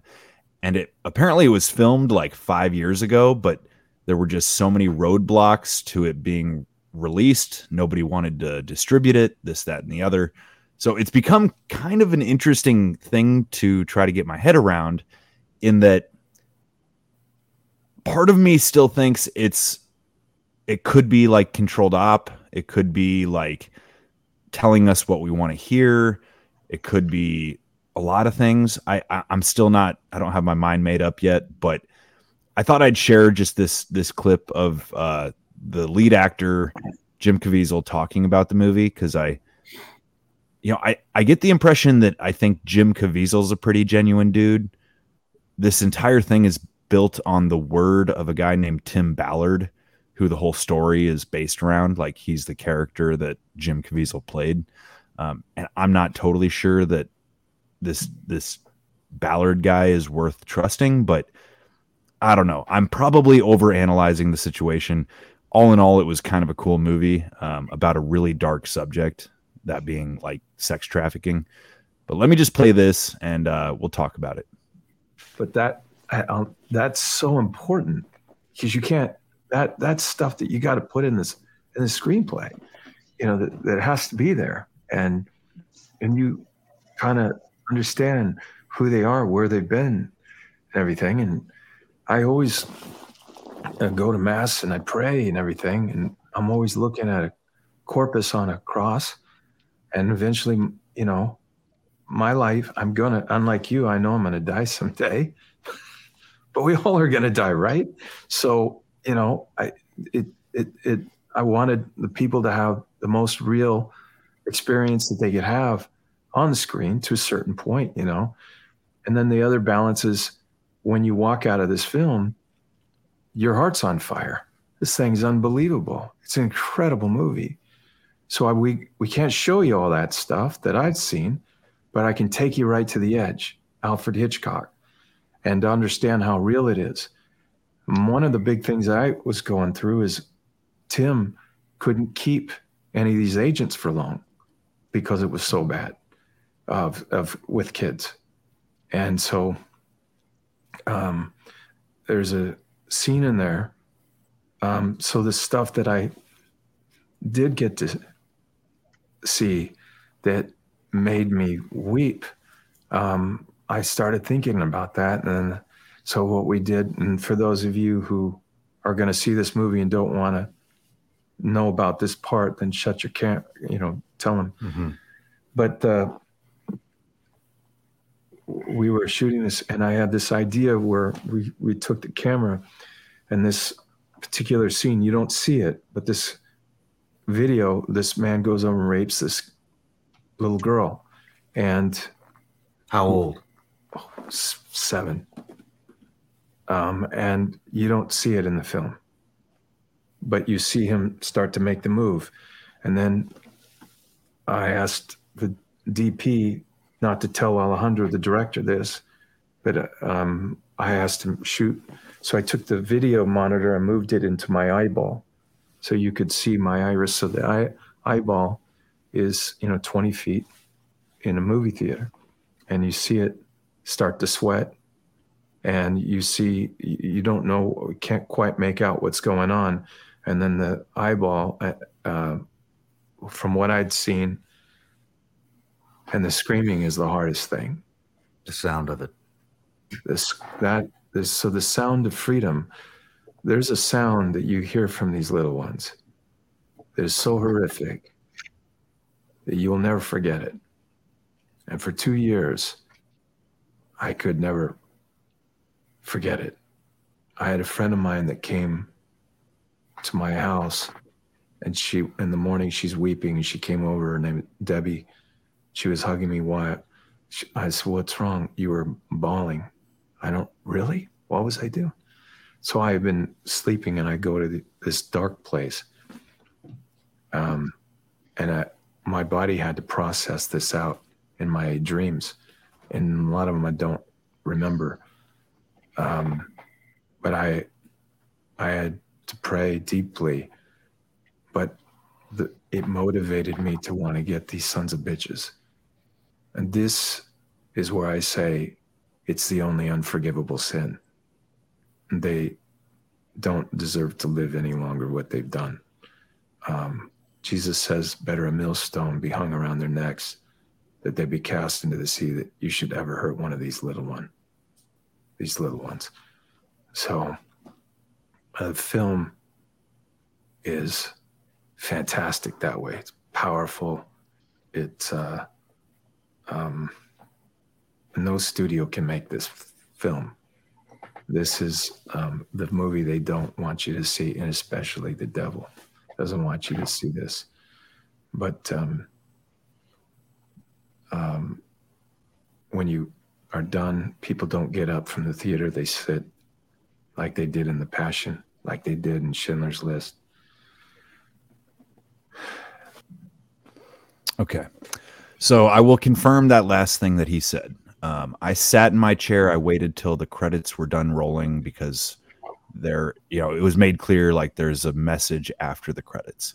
It's it's interesting that he pointed out uh, Schindler's List as being one of those movies because I actually saw Schindler's List in the theater when it was released, and I did the exact same thing. I also thought it was interesting. Um, this movie's been out for almost a week, not quite. Came out on the fourth, so five days. It's been out in theaters.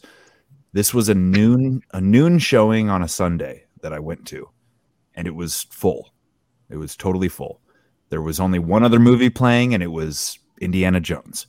Um, and I also found it kind of interesting, actually, a, a, decent portion, I'd say maybe 20% based on what I saw of the audience was Hispanic, which I just kind of took note of. Um, but this movie, most of it takes place in Colombia. It's about a couple of kids that get kidnapped and sold into sex slavery. And like I said, it's clear that it's semi fictionalized, but you know, based on a true story. And um, it's provocative, man. And like he said, it's the movie they don't want you to see. Now, part of me, I'll say my reticence is that I'm kind of I'm kind of sensitive to like messiah complex, right? And this guy legitimately played Jesus Christ in Mel Gibson's Passion of the Christ.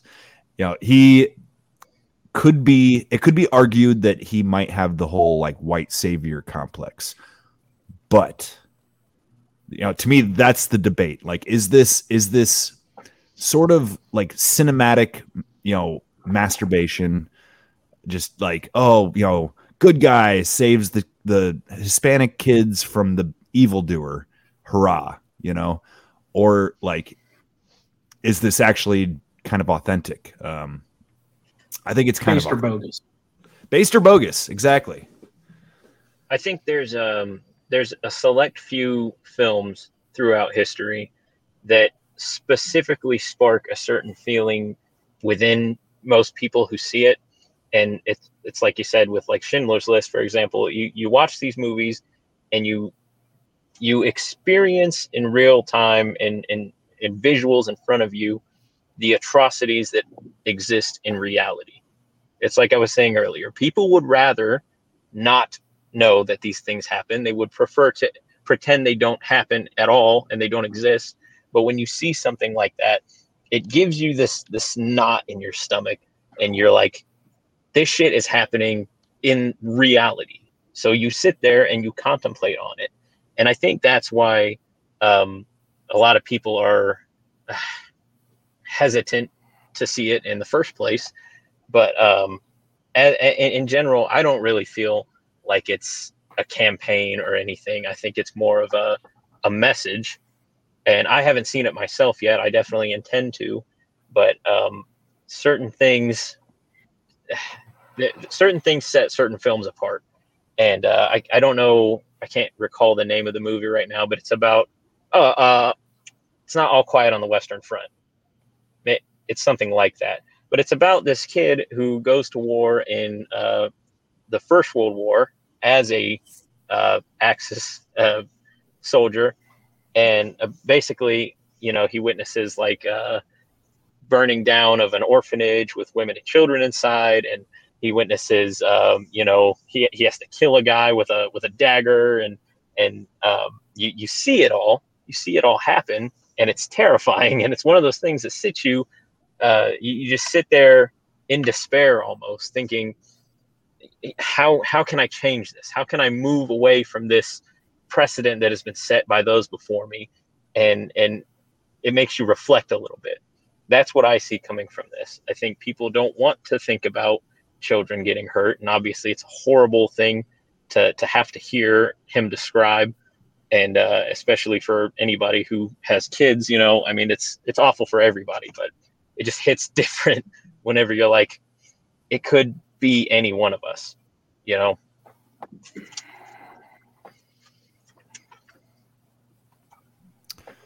So I I have another segment I will show you, but um the, it was an interesting movie, man. It was a really interesting movie and like I said there was a genuine emotional response to it. Like as I left the theater, I actually saw you know a grown man, probably roughly my age, like crying hard, like weeping and I couldn't help but think either maybe he was a victim or knows someone who is a victim or you know the power of his emotion was like palpable. Um he was sitting like two rows ahead of me. I didn't notice till i walked out but he was like you know looked like his wife was kind of like consoling him. And um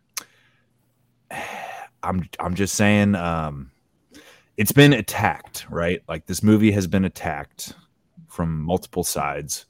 Um they're calling it Yeah, qanon. Really yeah, they're calling it QAnon adjacent. Whatever the fuck that means. Hey, Rob, Rob, turn on your mic. Yeah, Rob, you're you're muted. Oh, I've I've heard it called anti-Semitism already. Yeah, didn't take long.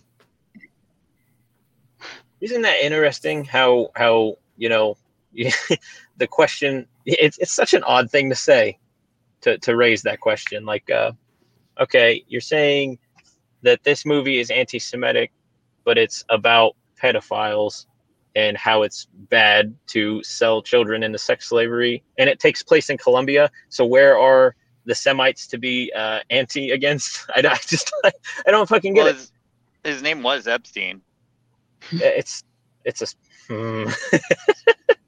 I don't want to go down that rabbit They- hole because um, well, he actually, I, I think he he might address it in this clip that I've got, but um, they called Passion of the Christ uh, anti-Semitic film as well, and he, you know, he responds by saying like, "Well, Jesus was Jewish, like."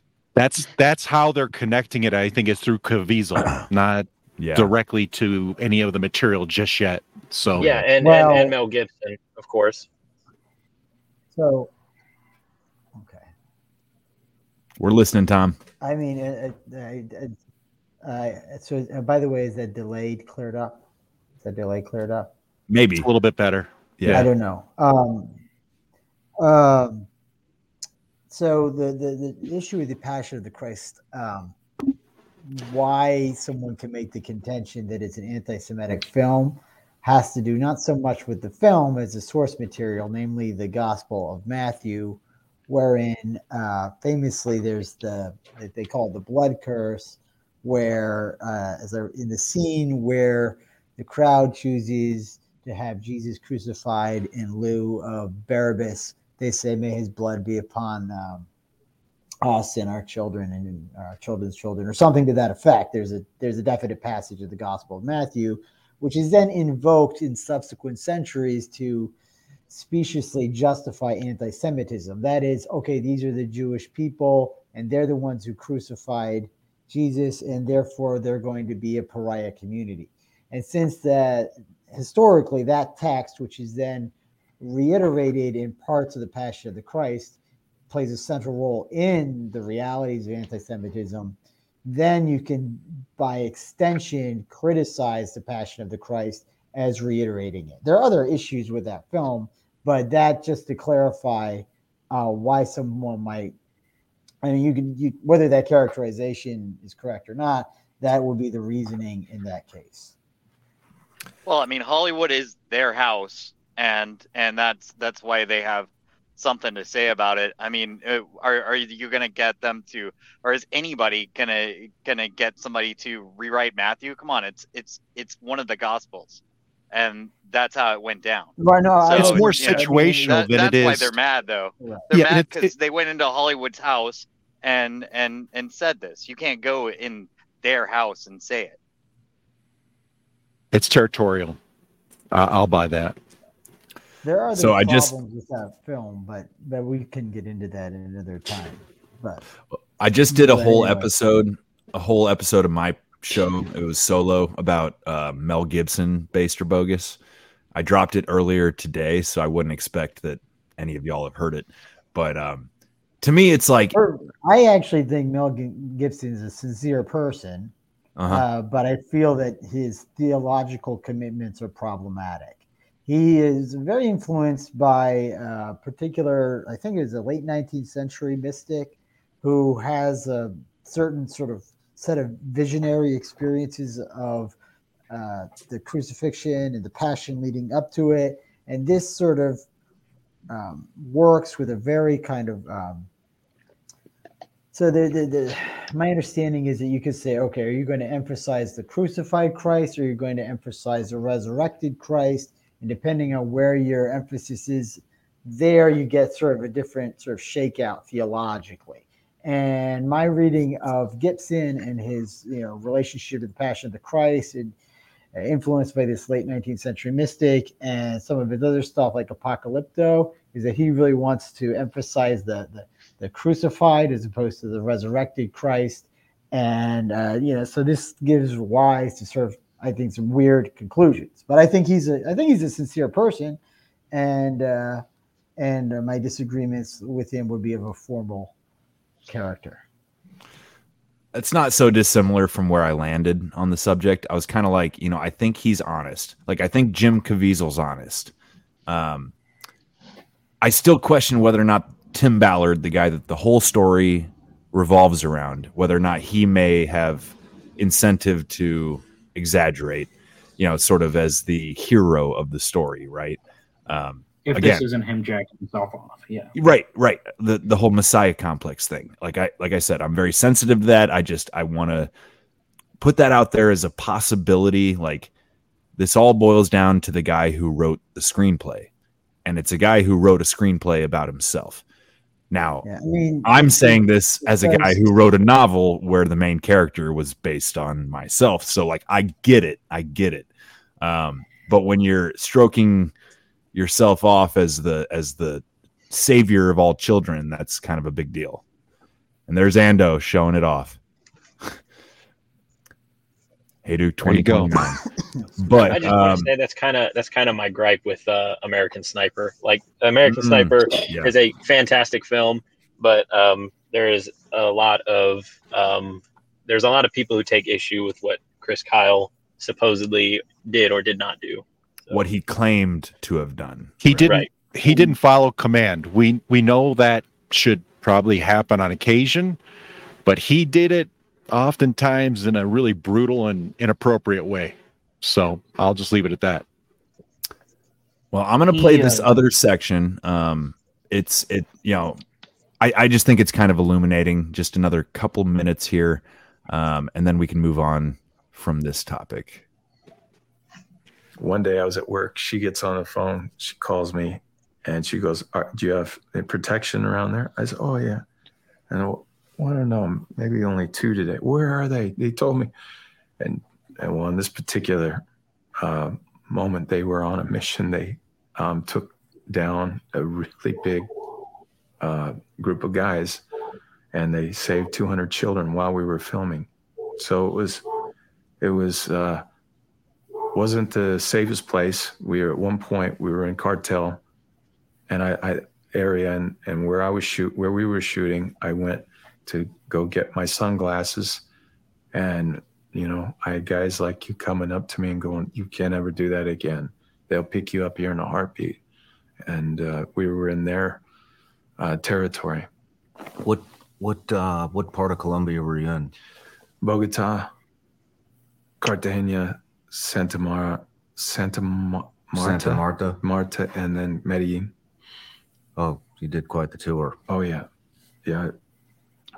So let me just I don't know a whole lot about the film as it's not out yet, but it's about from my understanding, it's about the life of Tim Ballard, what he's doing, and what he's doing is saving children all across the world Yeah. from being sex trafficked, um, Well, it's a- exploited sexually. Yeah, so the, the, the he um, CIA moves to Homeland Security, and the the frustration is he's getting these um, pedophiles and these um, traffickers, but he's not able to save the children.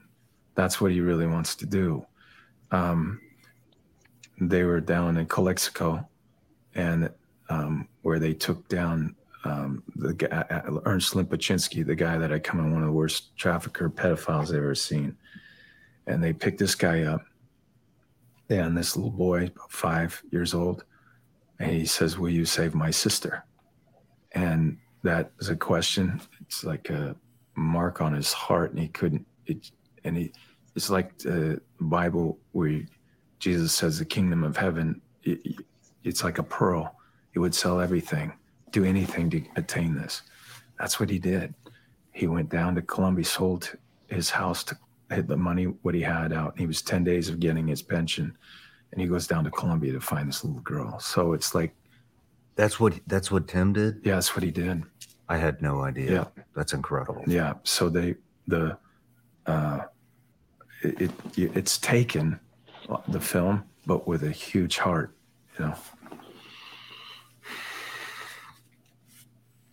So it's is the is the entire film in Colombia? Yes. Well, I mean, we oh, uh, we shot it parts in the U.S. and Calexico at the border. Okay. As well. Let's talk about some facts. Sure. To go into sex trafficking. It's considered a modern a modern form of uh, slavery. The United States is the number one consumer and producer of child abuse content. The Department of Homeland Security estimates that child trafficking has an annual global profit of 150 billion dollars. Human trafficking has already passed the illegal arms trade and is going to pass the drug the drug trade. About 2 million children are trafficked every year worldwide. That's how serious this is. That's just a few. But that's just the facts. beginning uh, of it all.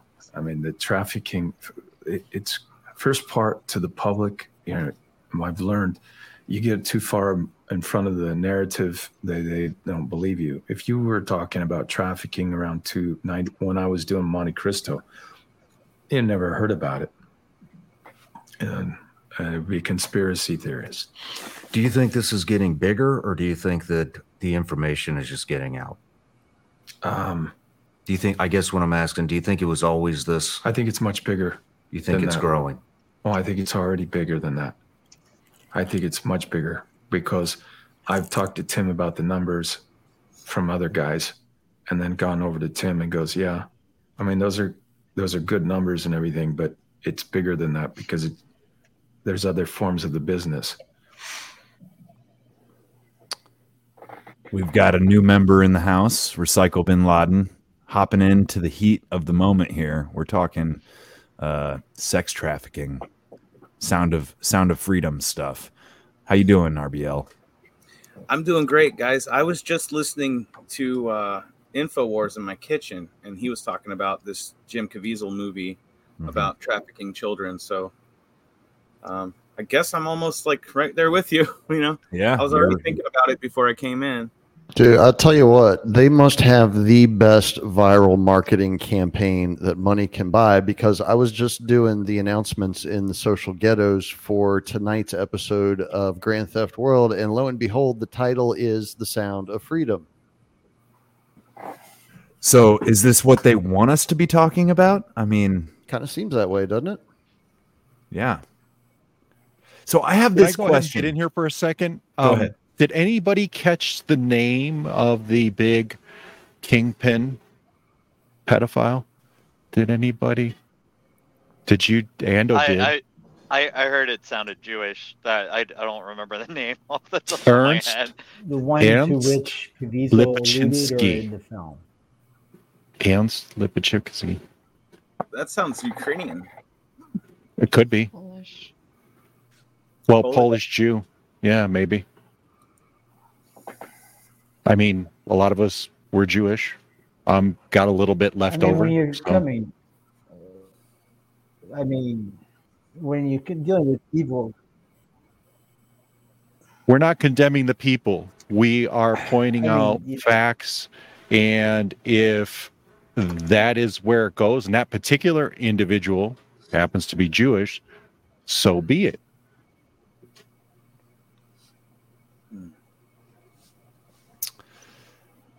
It's, uh, Beyond it's- it's reproach. kind of hazardous to like. Uh, It's hazardous to call this I just uh, we have a to symbol careful, of hate. All right, when you're dealing Okay, with evil, calculus is not a symbol of hate. Right, so but they do it. evil of this kind of magnitude. They do it. Yeah, it's it's a third Who is rail. they? The right, media at large, okay, if you're paying attention, the UNM professor that I just had to help a friend get fired from a job because she was saying he was exhibiting and indulging in hate speech over just the most trivial bullshit you could imagine. Okay. This steamroller is there just because you don't want to acknowledge it doesn't make it any less squishy. So, I mean, I mean, just to be clear, what my apprehension was, my apprehension was, why is it necessary to point to the fact that the name Lipinski sounds Polish or Jewish? Because it's irrelevant. If he was in fact involved in these sorts of things, and he's a person of cosmic evil, and that it is sufficient know- to it's to condemn him on those grounds alone. We don't want to accidentally then sort of uh, soil his ancestry by associating his ancestry or his ethnicity or his religion with his own personal vileness. had he not committed the crime, we That- wouldn't that even know his name. That's all. We We, wouldn't to- have known. Crime first, person later. Okay. The crime is how these people I'm come dis- to I'm the not surface. the vile character of this person. That's not. I don't. I'm not. Yeah, that that goes without saying. I just was concerned. Okay, with- fair enough. Anyway, we, enough. Enough. We should move on to another point for the moment. Yeah.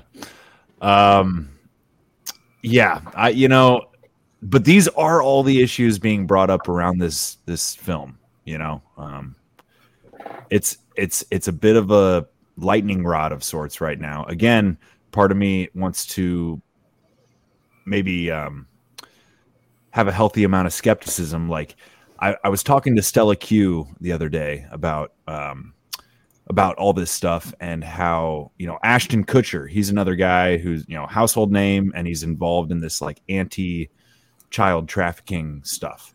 He's got a um, foundation that develops software to help identify potential child traffickers to assist law enforcement and he he always quotes this this statistic of between 100,000 and 300,000 American children are trafficked every year.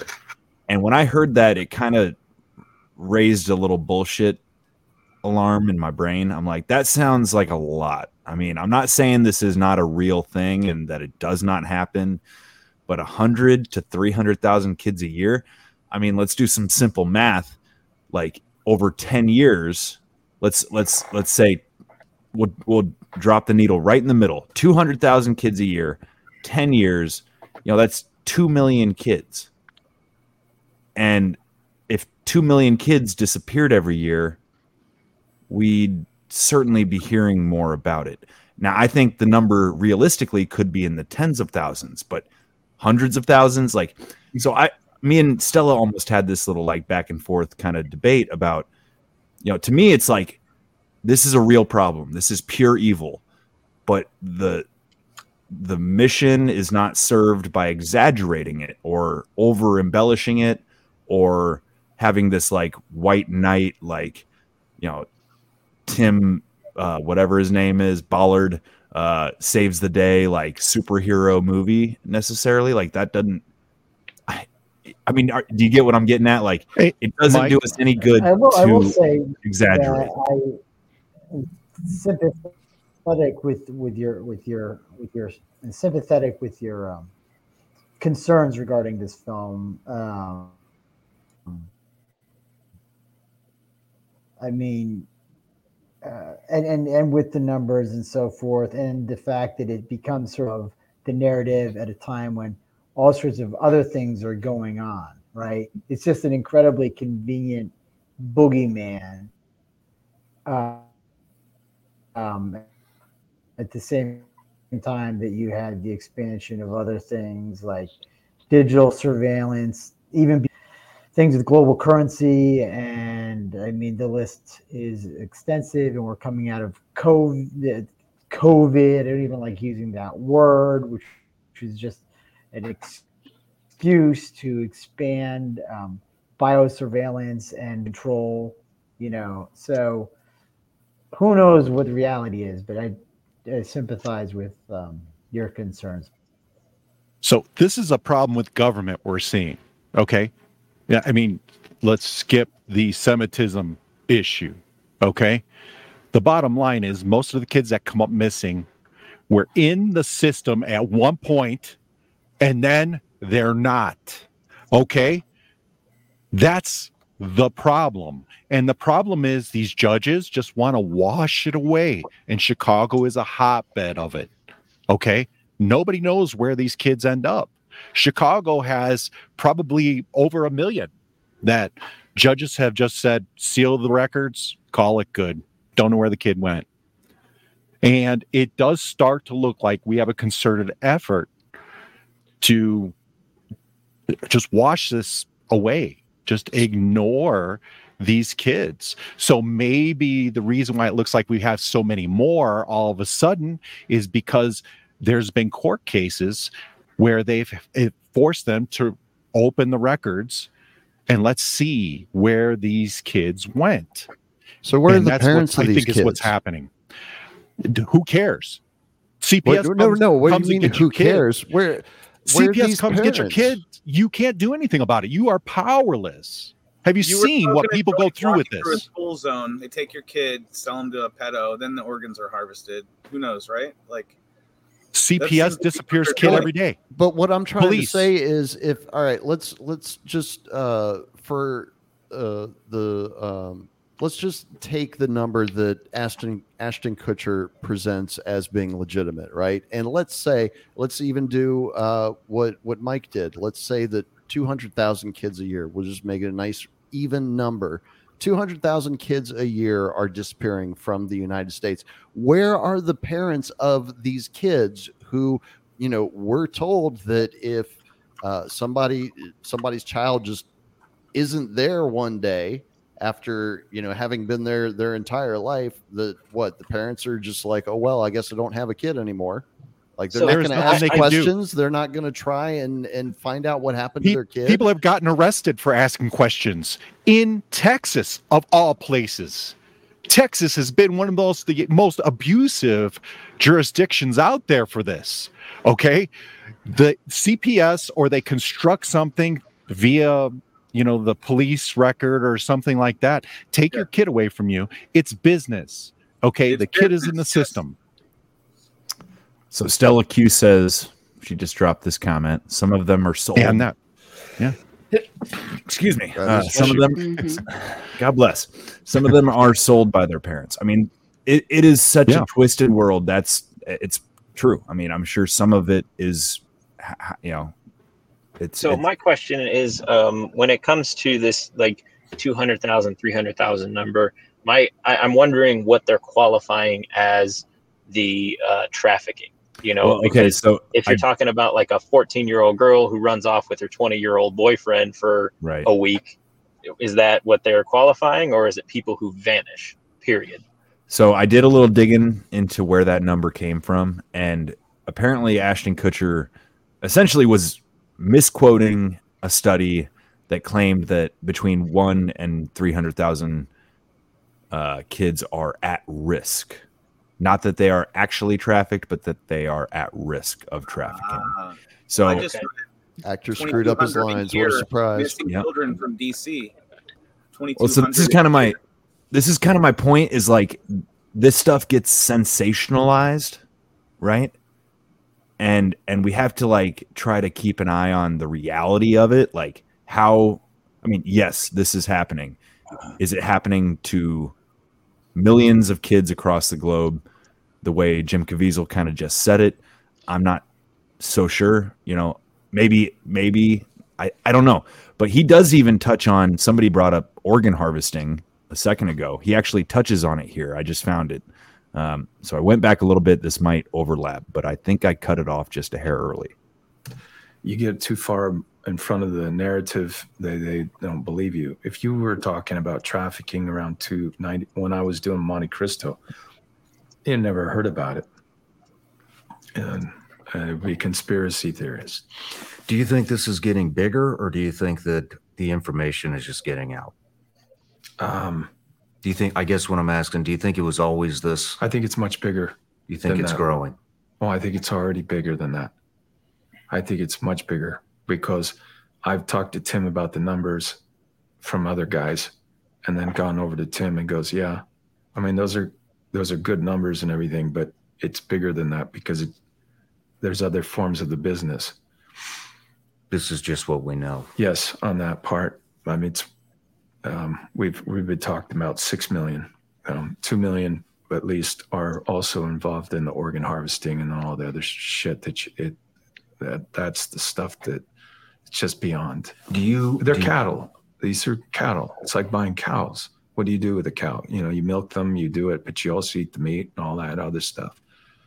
And and it's it's far worse than um, people are willing to go to. But they listen. It's not going to solve the problem by people.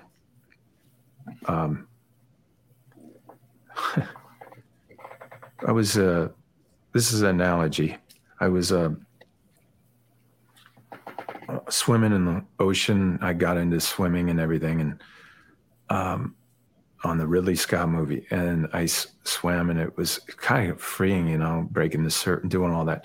But just that that when you you're, you know, I don't know how many hundreds of feet down or how deep you are, some great white shark looking at you and going, "Is that a seal? What is?"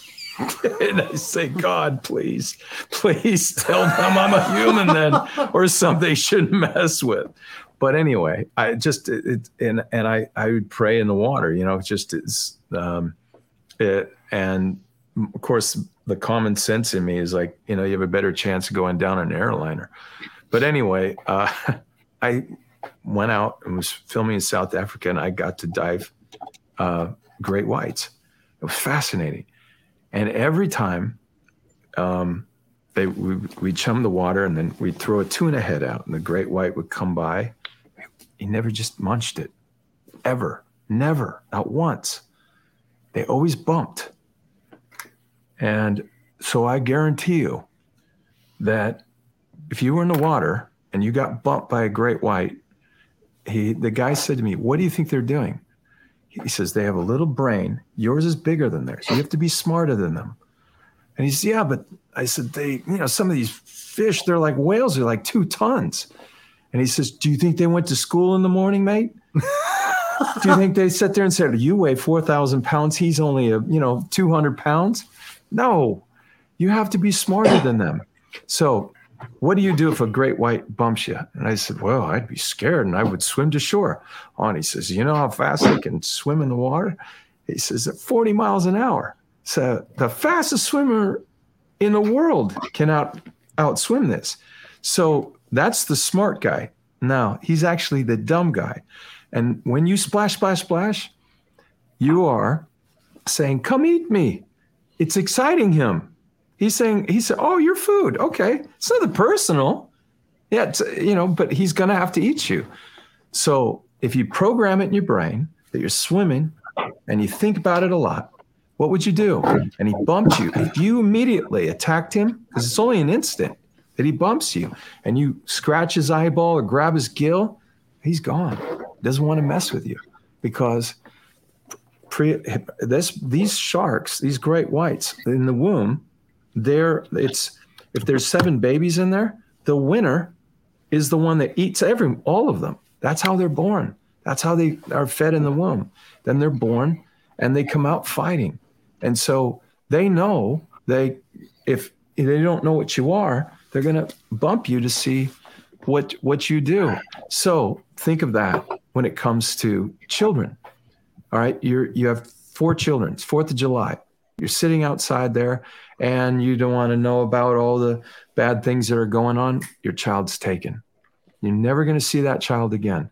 Now, go to that mother and father and ask them, would you have wished you had some sort of plan that could have prevented that from happening? They're going to say yes, but they won't. They won't do it. And if you just looked around, the film is powerful because when you watch it, you learn oh, these are the warning signs. This is how routinely it occurs. This is what they're looking for. Okay, so I played that as long as I did because it was hitting on what Free and Poor said earlier. It's on you to protect your own damn kids first and foremost, right? And pretending like this isn't a problem is probably a bad idea as a parent. Like you have to be vigilant in guarding and looking after and and protecting your children. He's making this, you know, he's kind of like me he talks in a big circle, you know, comes back to where he started, which can be a little tiresome. But I think he's making a good point here where it ain't going to be big daddy government that's going to save all these kids. It's you got to save your kid every damn day. There's a, uh, there's, I, I, I, hold on, I'm trying to gather my thought for a second.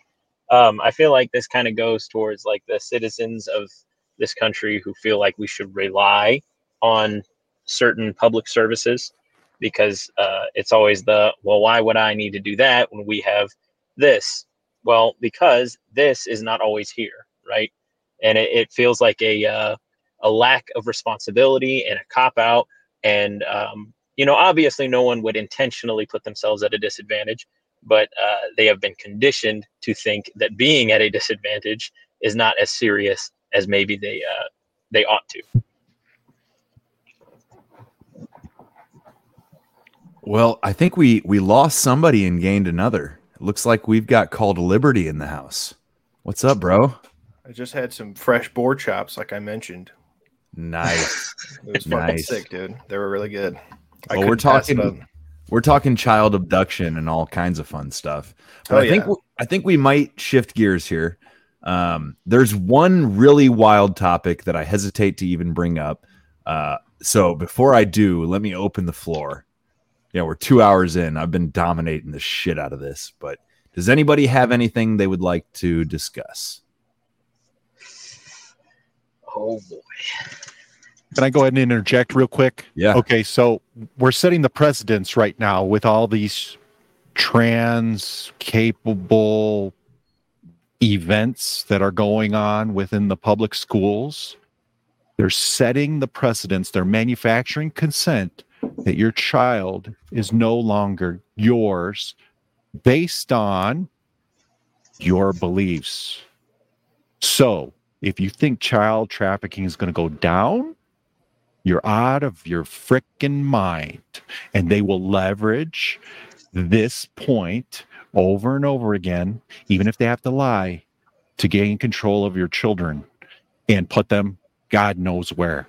Because as we've seen, kids are able to emancipate based on one visit with a counselor saying that they have some gender questions and that you might not agree with them or you may pose a challenge to their viewpoints. That is now child abuse. So, we're manufacturing situations whereby the state owns your children de facto. You could say it's not in the law and all this other stuff. Where are the parents? You know what? The parents are now that public school and those counselors and all those other people that want your kid in a system that they can monetize. And that is the trans agenda, the system that they've built now to weaponize your children against you. So um, we can we can talk about kids getting taken overtly, but they're just going to do it anyway. They they've got another avenue now. Just make the kid confused you can fake documents. How many times did they fake documents? Death certificates, right? Punishable by felonies, right? We saw this for the last three years. You don't think they're going to fake documents for a kid who might want to be transgender? They'll do that. Easy. No problem. If the right sweeps into power, they're going to put cops in schools and they're just going to put those kids in jails instead of gender swap clinics. They're going to get your kids anyway. We have a bigger problem. The school itself, the government itself. Yeah, I was going to say it's important to remember that you know as long as public education is mandatory and punishable by jail time if you don't send your kid, then your property like that it's already an issue. It's been an issue for you know about hundred years now. It's not necessarily a new thing. Right, but they're they're enhancing it. They're giving Sure, it sure. more Modify power. Yeah, to where now you could go to jail for disagreeing, for merely disagreeing about what might be a gender choice with your kid. It may have been one time thing, but just merely disagreement now Oh yeah, is No, a crime. sure. And- and effectively. because that was a able to feature of that child 1984. The children ratting the parents out. And, and also, um, where where do they leave the gun, Johnny? Where's your daddy's gun? Oh yeah. Does your daddy ever yell at you? Well, he needs his gun taken away, and you need to be put in a different home. And then the kid goes into the system and disappears, and that's the end of it. Yeah. So they even they did that in Mao's China. They turned the children against the parents, and and children were turning their parents in to the Chinese Communist Party. That was it. It was an essential part of the of the, DARE cultural program. revolution. Correct. How about Separa- Brave World? separation of the gender or the uh, generations. Yeah, Historic Brave New World also talks about it. figure In the house is now the crazy conspiracy racist or whatever. Like Wanting a nuclear family is worse than having a nuke. Okay, that's how they portray it right now. That's pretty good. just get a nuke. It was okay for Zelensky. You know, he's probably going to get the whiskey 30 attached to the ATACMs at some point or another. And then, you know, the inevitable happens, right? You Here's my hot take: uh, nukes don't exist. Whoa. Maybe. It's a government Maybe. psyop. You've That's a- that's a bold claim. you. I have no I have no reason to believe that or any uh, legitimate sources. I just think it's uh, it's ridiculous. Like really a seen- game over button that the president could just push. Give me a break. You ever seen tentacle porn? It's proof that background radiation deeply affected Japan. Real. There you go. Even if it's not real, the bottom line is they'll use it as an excuse anyway. So, Oh yeah, firebomb Same an entire difference. city. yeah. Yeah. Yeah. Hey, uh, hey, uh, Call to Liberty. How'd you get the link, dude? I just saw your text. Apparently, I slimed it. Don't worry about it. I'm just kidding. Free and Poor hooked you up. Yeah. Great. Yeah, cool, cool, cool. Glad. Well, I you know, on this powers. on this topic of asking questions you're not supposed to ask, um, I've been told I was having a hard time actually for a second figuring out who we lost, and apparently we lost Ando. I don't know where he went. Yeah. Um, but Ando told me that Charisse might have some input on this topic. Um, I'm just gonna play this without telling you a damn thing about what we're watching because it's it's kind of kind of out there. Here we go. Okay. believe that there is no land at the North Pole. Just a bunch of ice sheets, nothing to see here. What if I told you that this is far from the truth? Not only is the North Pole home to the most exceedingly high mountain in the world, Mount Zion, the mountain of God, which is spoken about all throughout the Bible, it is also home to paradise, the Garden of Eden, which is still here to this day. Now prepare for a big awakening. This is one of the first ever maps created of the North Pole in the 1500s. I want you to focus on the middle here. You have a mountain with a river coming out of it, and then you have four rivers coming out of that river in the middle. And a river went out of Eden to water the garden, and from thence it was parted and became into four heads. So you have the river flowing out of Eden, which is directly under Mount Zion, and you have the four rivers parting from that one big river. A lot of people think that God took the Garden of Eden to heaven, but why would he be guarding it with cherubims and a flaming sword if it was in heaven? Now back to the map. That mountain in the middle, it is called the Rupes Nigra. It's straight from Wikipedia. Rupes Nigra means black rock. Rupes Nigra is a black rock magnetic mountain located at the North Pole. Funny how the biggest investment company in the world is BlackRock. They know the truth. Not to mention, Rupes Nigra is 33 French miles wide. Remember who loves the number 33? The Freemasons. So soon after this map came out, the map started looking like this. Unknown region. What is that? Here's your NASA satellite footage. Just a couple of big black holes in the center. Oh, nothing to see here. So here I am in Psalm 48. Look what it says here. City of our God and the mountain of his holiness, beautiful for situation. The joy of the whole earth is Mount Zion, because it's in the center of the earth, on the sides of the north. So this mountain is the joy of the whole earth, and it is in the north. Look what it says here beautiful for situation. The beautiful for situation, the biblical usage is the elevation, right? This is an exceedingly high mountain. It's not the Mount Zion, which is in Jerusalem, which is only 2,500 feet high. That's a foothill. That mountain was named after the real Mount Zion. And the devil taking him up into an high mountain, he showed Jesus all the kingdoms of the world in a moment of time. Where did he take him? Took him to the exceedingly high mountain in the middle of our earth in the North Pole. Now, here's even more proof. This is a live view of the wind finder at the North Pole. What is that big old thing there blocking the wind? Guys, Mount Everest cannot even divert the wind. But there's something here at the North Pole that is diverting the wind. If y'all want a part two of this series, let me know in the comments. And if you guys are looking to be part of a community of people who know these truths, with myself included, we're going to be having weekly calls in my Discord. Okay. So, is this a bunch of crazy nonsense? I I have never heard about any of this, but um, I saw a few of these clips, and Ando apparently did too. Again, like, are we being shown things on purpose?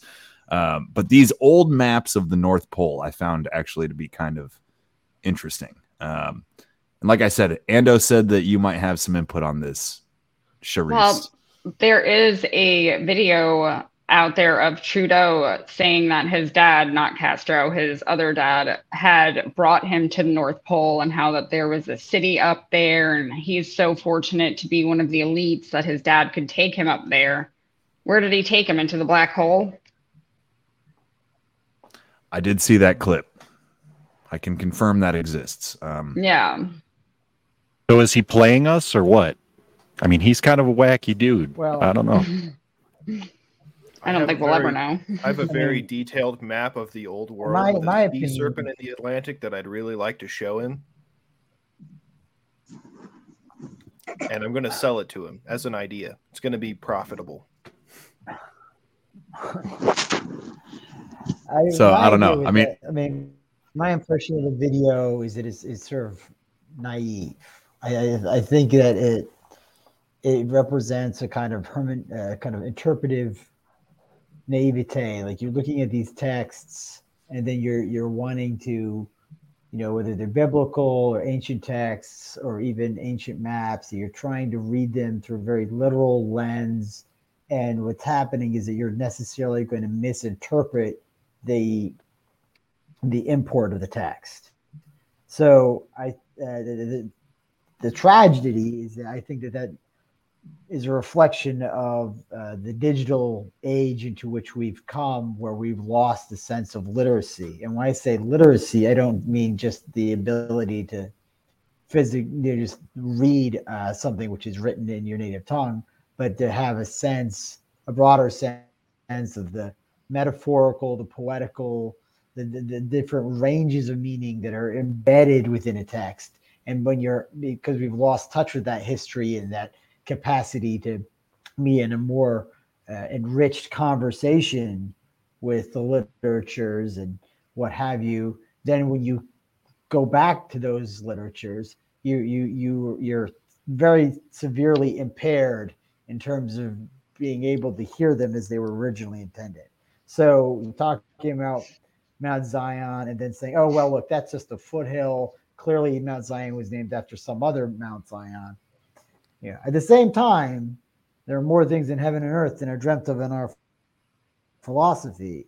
So, and, and there's so much more that we don't know that what we do know. But I, I, I kind of feel like this guy is is working with the limited set of facts and, and doing the best he can with those facts. But I think his ultimate um, interpretation is flawed as a consequence of those limitations. That's my two cents. Yeah, I almost just threw this in just for funsies because I'm like, Yeah. this is so. uh, This this is like we've gone through enough ontological shock that this is like now no longer shocking. Um, you know, like the real mystery is why is the guy on the uh, other half of the video that just does this every once in a while getting Yeah. the same Yeah. amount of views or more than the actual video maker? because that's how I don't know TikTok I guess works. He's a hype guy. He's the hype guy. Yeah, right. He wasn't hyping. He didn't Yeah. say anything. He just made motions. Well, Yeah, they do Stella that. You know, you ever seen the guy dancing in the background? You know, when the DJs are playing. You know, Stella Stella wants to know why nobody's allowed to fly over the South Pole. Um, which you know, I I don't know. That's not anything I know anything there? about. They, sounds it's, they awful. claim Yeah. there's magnetic interference at the poles with instruments, and that's why they don't put satellites over and planes. But I Well- think part of the issue is also like driving a fucking V8 through the desert. You're gonna run out of fuel and be like, "Oh, this was a bad mm. idea." Yeah. And if you go down over fucking Antarctica, your pronouns immediately become was word. Exactly. because as soon as you hit the fucking hemisphere line, you switch upside down like an Australian, and we're not built for that because we're, you know, we're all from the north. How do the ships work? You I know, don't I'll, know. I'll put it I'll put it this way. Like I I interviewed a guy one time for my show, and he starts talking about like some flat earth stuff, right? And I had no idea that he was on that. I had no idea. You know, I just knew him as like kind of an eccentric guy who thought differently and who had a way of you know, he he he, he was an interesting cat, you know, kind of like all of us. You know, a free thinker of sorts. And the way he phrased the whole like flat earth thing, he's like, you know, it's more just about like it's like a mental exercise in questioning anything and everything, right? And that's why I kind of threw this this North Pole thing in there. I'm like, I don't fucking know what's at the North Pole personally. I've never been there. I never, you know, made the trip. So who's to say, you know? And if there are like blank spots on the map and in satellite images, like that's a little sus. Um, not claiming that this TikTok video holds all the answers by any means, but yeah, it's it's it's it's a fun question to ask. So my Yeah, my no, thing with like the whole like uh, Claus so they can Coca Cola can make more money off them. there there's like this whole community of like um not even just like flat earthers, but like like the uh what's the what's the dome over The the firmament, the firmament, the firmament that's what it is. So i haven't really researched a lot on it or anything. And um, you know a lot of them source from like biblical uh, text and stuff like that. Um, i don't I, I don't do outward uh, christian apologetics because i don't feel like i am informed enough. I've just returned to my faith recently so it's kind of hard for me to articulate things in a way that sounds um, you know reasonable and and i can't particularly like defend the the points that i'm trying to make so i just don't do it at all because until i inform myself enough on them i don't want to come off sounding like an insane person. So um it, it, kind of rubs me the wrong way whenever people pull from uh you know scriptural texts and stuff because um it, it kind of feeds that machine that that uh paints christianity in this oh these people are absolutely insane kind of light so uh, that's one of the reasons I don't uh, try and preach to people, but I also don't like uh, when other people preach for me. You know what I'm saying? Sure. That- yeah. Yeah. Does anybody else see the flat Earth versus round globe dome, whatever the hell? Does anyone else see that as, in a way, thought a, fallacy, the thought terminating speech fallacy? Just like when someone throws up their hands when they don't want to talk anymore, and he says, well, it is what it is, or you know, other types of things where the idea is to just have two people break off, you know, or you're an anti-Semite. That's thought terminating speech, right? The idea is to break off the chance that any two people or any group of people may actually come to some alternate conclusion, right? That makes more sense than what's being put out there by either mainstream media or science, etc. divisive, polarizing I issues agree have with your been characterization the of how of the the day of- for 20 years at least in all media. What was that, Tom? I think the I think I the, was the saying delay's that- still real. That it is lamentable. Uh, I'll just, I'll just, I'll just type the comment in the chat. go on, go on. I was go just on. going to say, wow, forget it, forget it, forget it. I am sorry about the delay. I'm going to jump off after this, but I do think that that's an excellent point. Flat, um, that flat earther locution is thought terminating. It's like used as a label to shut down people when in fact the best science really is dissident science. So I don't have a Mm. position on the Amen.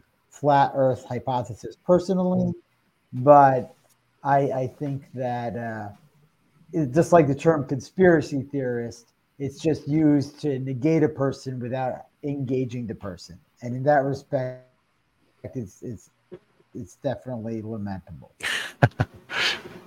Stella Q says we look like the Brady Bunch, and she suggested that I go in the middle, so I went ahead and did that. Heyo. that's, a, that's a better comment that I got from my friend who's watching the stream. He said, "I look like your, I look like Mike's retarded uncle." So, well, maybe you are. Wait, maybe you are, Uncle Rob. well, you know, I uh, we're at we're at almost two and a half hours. Uh, the floor is open. We could discuss another thing or two, but usually we go two to three hours. So I don't want to drag it out. We've talked about a lot, but if anybody has you know last second thing they want to throw at us, uh, by all means. Well, I think it's important to remember that there's literally nothing in the way. I mean, short of money, like you can go explore the North Pole all you want. It's free real estate. You can fucking go up into like up into the sky. I, I saw I read an article or a, like a like a wiki entry about a guy who's famous for putting fucking helium balloons on a lawn chair and floating up to like ten thousand feet. Like you can just do that. I mean, granted, you'll go to jail, but like if you're really that curious, what's stopping you? You know, that'd be. I've sick. entertained that. Yes. Yeah. Here in the shop, Rob break out the welders and let's rock it. from up. Yeah, he could do it. Well, Let's do it. maybe we should maybe we should plan an expedition to the North Pole. Just just the bunch of us. Oh, fuck. Some hot air No, no, no, there's a there's an Jesus easier, Christ. smarter way to do it that'll make Which it one's the for you. Fed? Which one of you is the Fed? sounds like sounds like Braden's got a plan. What's how do we get there, Braden? All right. So my plan is we create a shell corporation and we hire some rich asshole to run it. And instead of doing Titanic expeditions, we do North Pole expeditions. We create a Zeppelin, make it faulty, have a bunch of other rich assholes pay a buttload of money to go on it. You know, I'm thinking tickets start like $300,000. And, oh, see what's really at the North Pole launch their happy asses over there. Something goes wrong. Hey, they signed waivers, no wrongful death suits. Mm-hmm. And we have a nice windfall over it. So what you're saying is, it's it's kind of like the submarine shenanigan, but in reverse. We're going up rather than down. I like this.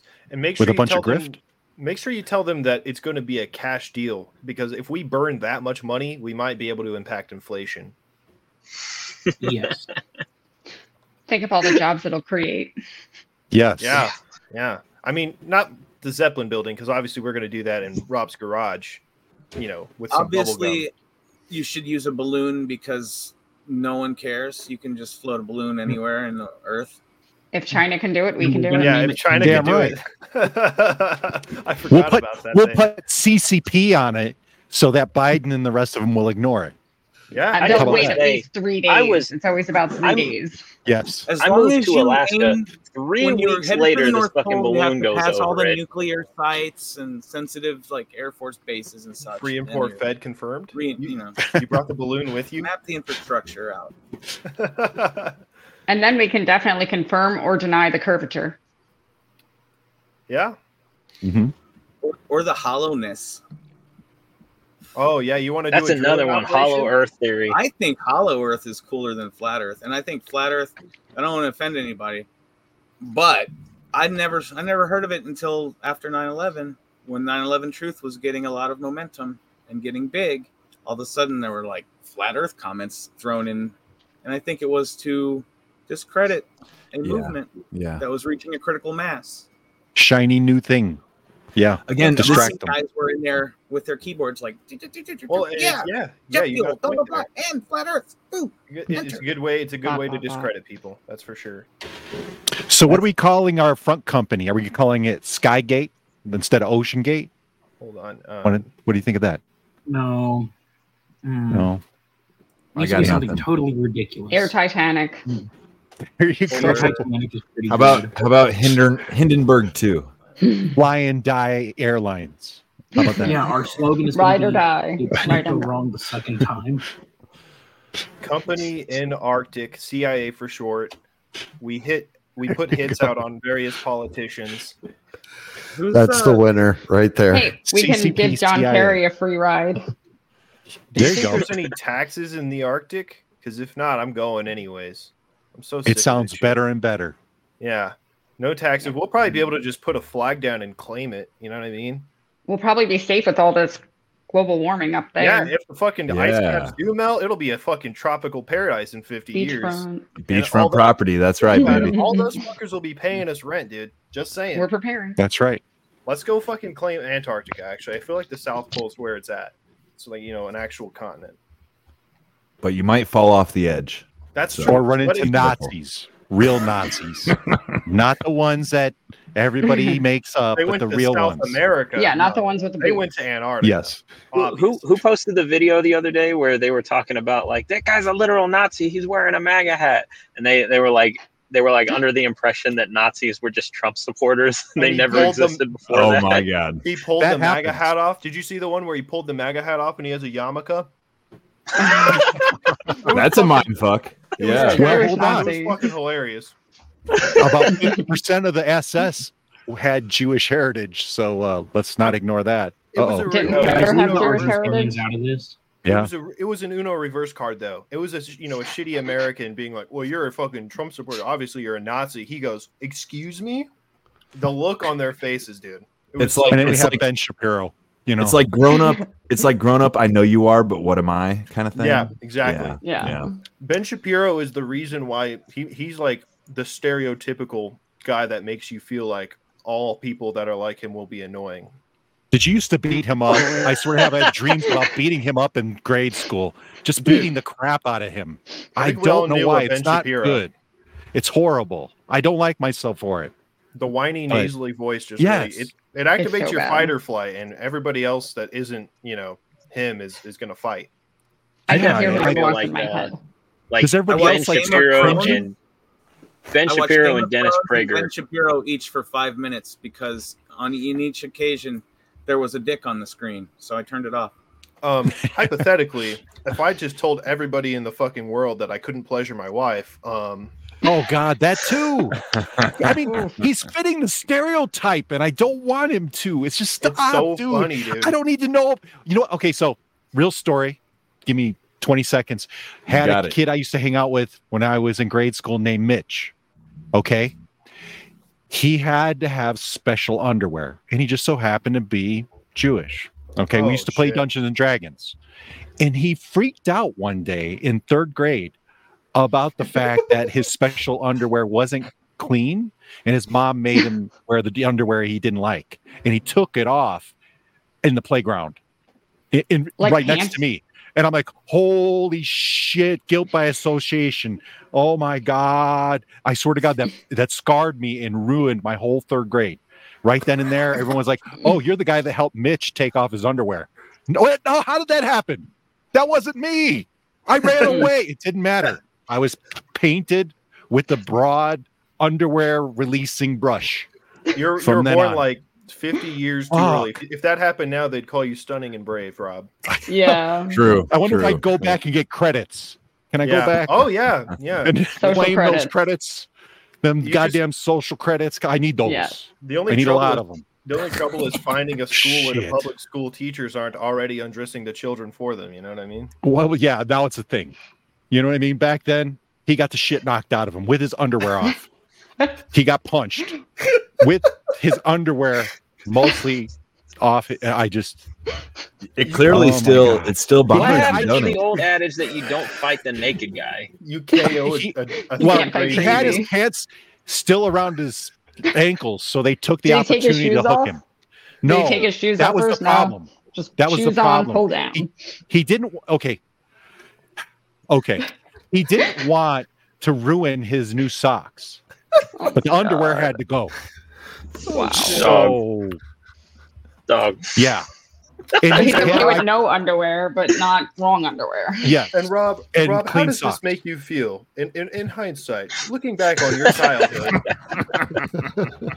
I had some shit to go through, man. I really liked the kid. His I was going to say to the two two 'cause of we you, weren't- do you weren't keep up? Jews. Hi- His parents didn't like because we weren't Jews, but really cool dude. Like had an IQ of like 130, 160, something like Did that. ever, But did you ever tell oh, his parents back at you? no, How was the rest of his uh, grade school experience after that? I have no idea. Uh, we left rough. the district after that.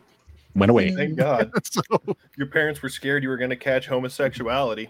that was Or crazy. Parent, one parent, Oh, okay. and, and a car. We were living in the back of a car back around that time, and uh, yeah. surfing couches and shit. So yeah, yeah, you can't be taking people's pants off if you live in a car. no, It's, a, it's, It's a frowned slippery upon. slope. The degree of difficulty increases How slippery? exponentially. what made it slippery? Wait a second. on. Where are we I've got a going with question this? about that. So, you helped another little kid take off his pants. By today's logic, you probably had to register on a certain list, and at that point, you probably had to go around and introduce yourself to all your neighbors. So he like, was in third grade too. you- I was yeah, in third know. grade So also. when you moved yeah, to but a new area, did you like have to like go up and down that street? Hi, I'm three-year-old Rob. I don't like to say that because it's up and down. when I'm around Jewish smart kids, underwear comes off. I don't know why. It's just a You know, the ironic thing about this is that now what happened to Rob on the playground when he was a little a little kid, they just call that English class now. Yeah, yeah. right, Oy vey. right. Sex ed. or or or or um or book book time at the at the local library with your local drag queen. Story hour, baby. diverse Or- and that's what I was story hour. Yeah. Yeah. diverse Yeah. and proud. Yes, Oh my Now, God. that's me. now you wouldn't have to go and introduce yourself as a pedo. Now they go and introduce you as the brave one.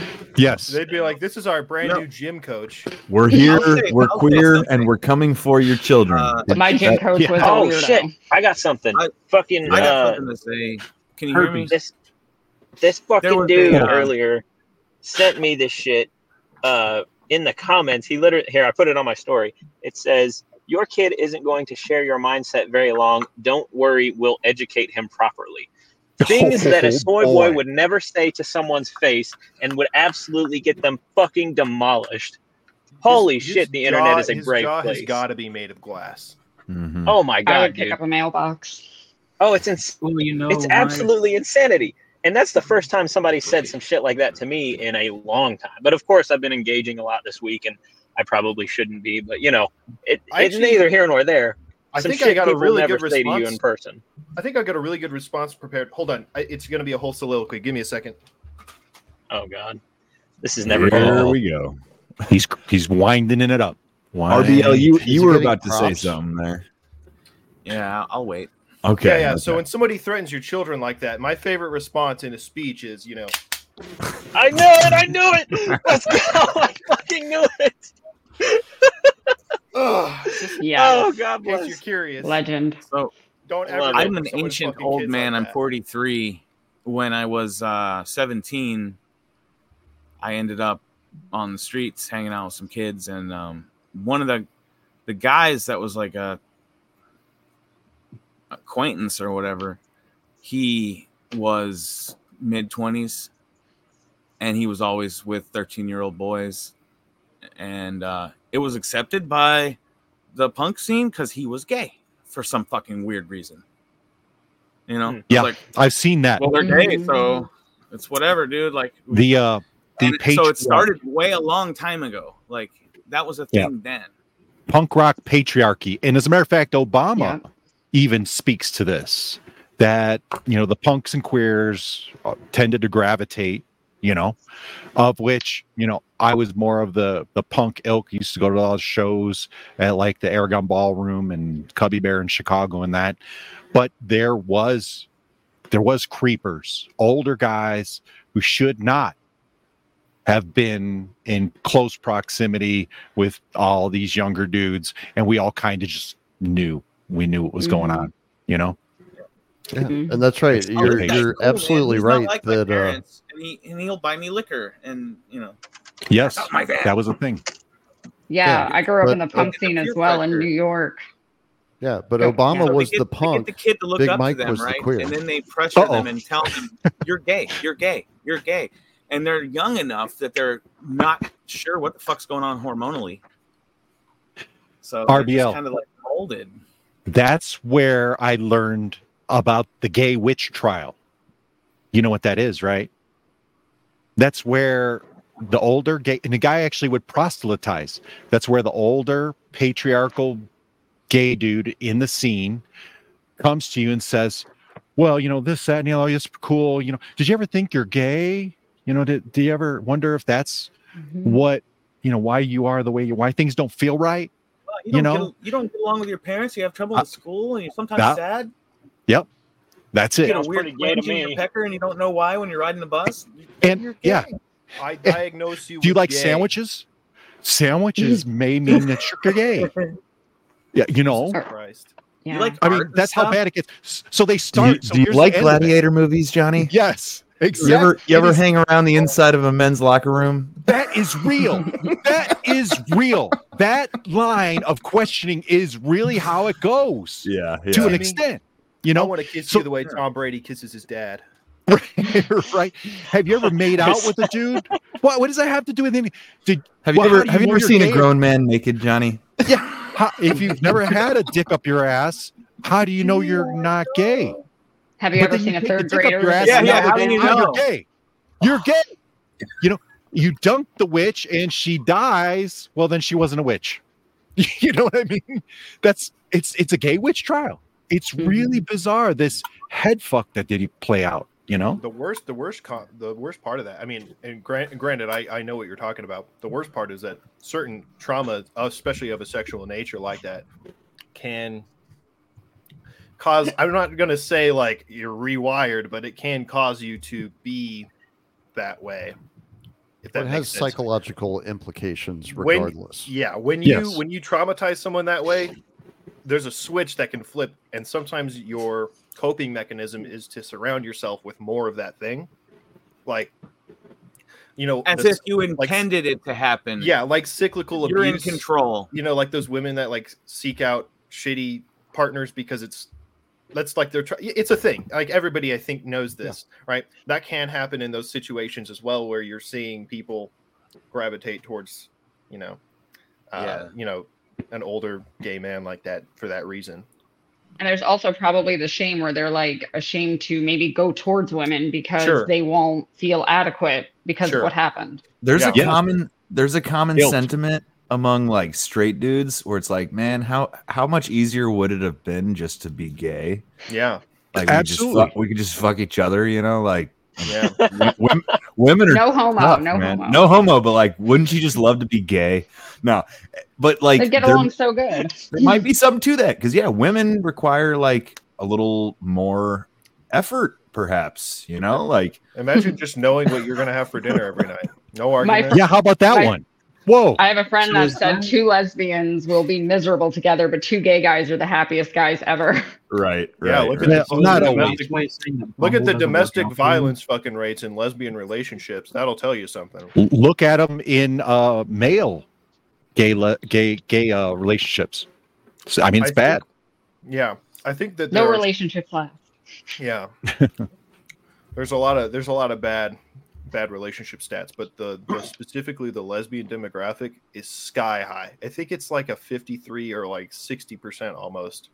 Oh. There's a lot of reported- abuse in that scene. A lot of abuse.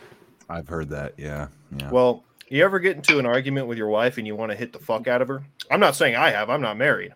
Just imagine if that's both of you doing the same thing. You know, you're both like, God damn it. I missed I missed you. I missed you, Liam. I'm so Same. glad you're back. Hey, you know, we we are we've been off the rails though for a minute. I think it's time we wrap this bitch up. What do you say, guys? And yeah, gal. that's that's, that's kind of what I was getting at. You just sometimes you just Three want wrap Gorges that bitch up. is so massive. Go. Put wherever you want. Slam it in there. All right. Well, let's let's go around and uh, we'll we'll say our our plugs and our goodbyes. Uh, I guess since I'm in the middle, I'll go ahead and get mine over with, and then maybe we move to Rob. But this is Mike the Polymath, Easy Peasy Podcast, easypeasy.ittybitty.tips uh, if you want to buy my book or support the show. And I'll pass it to Rob.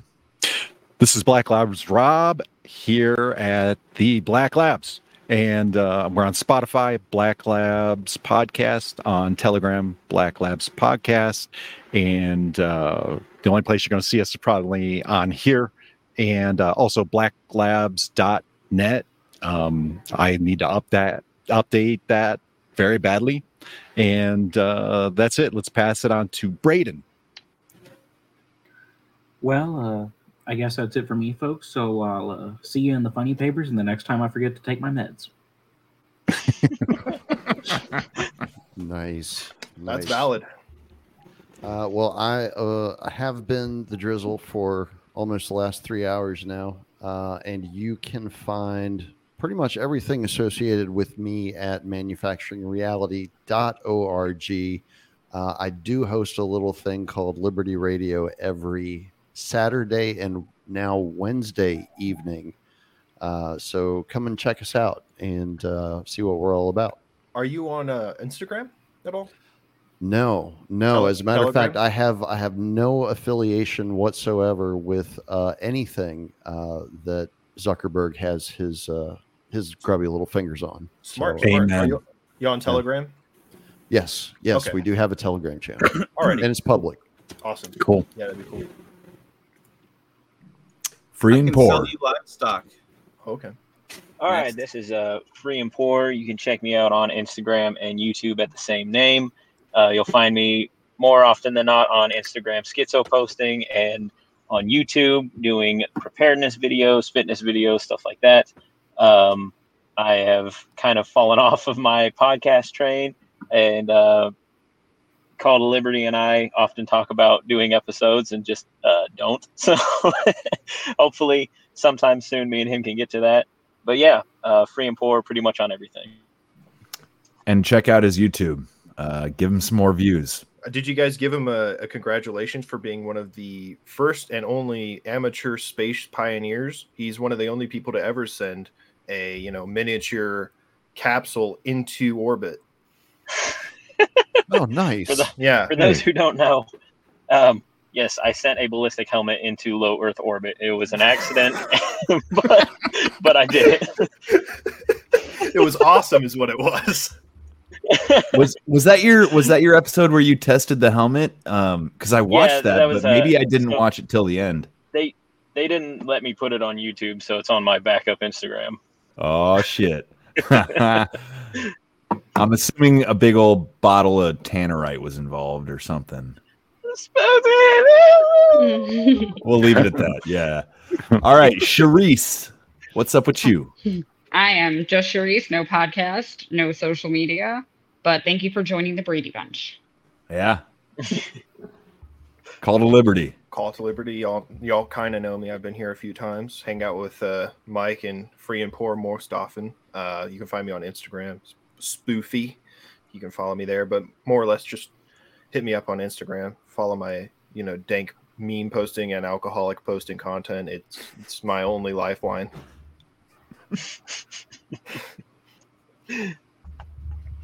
RBL, what you got?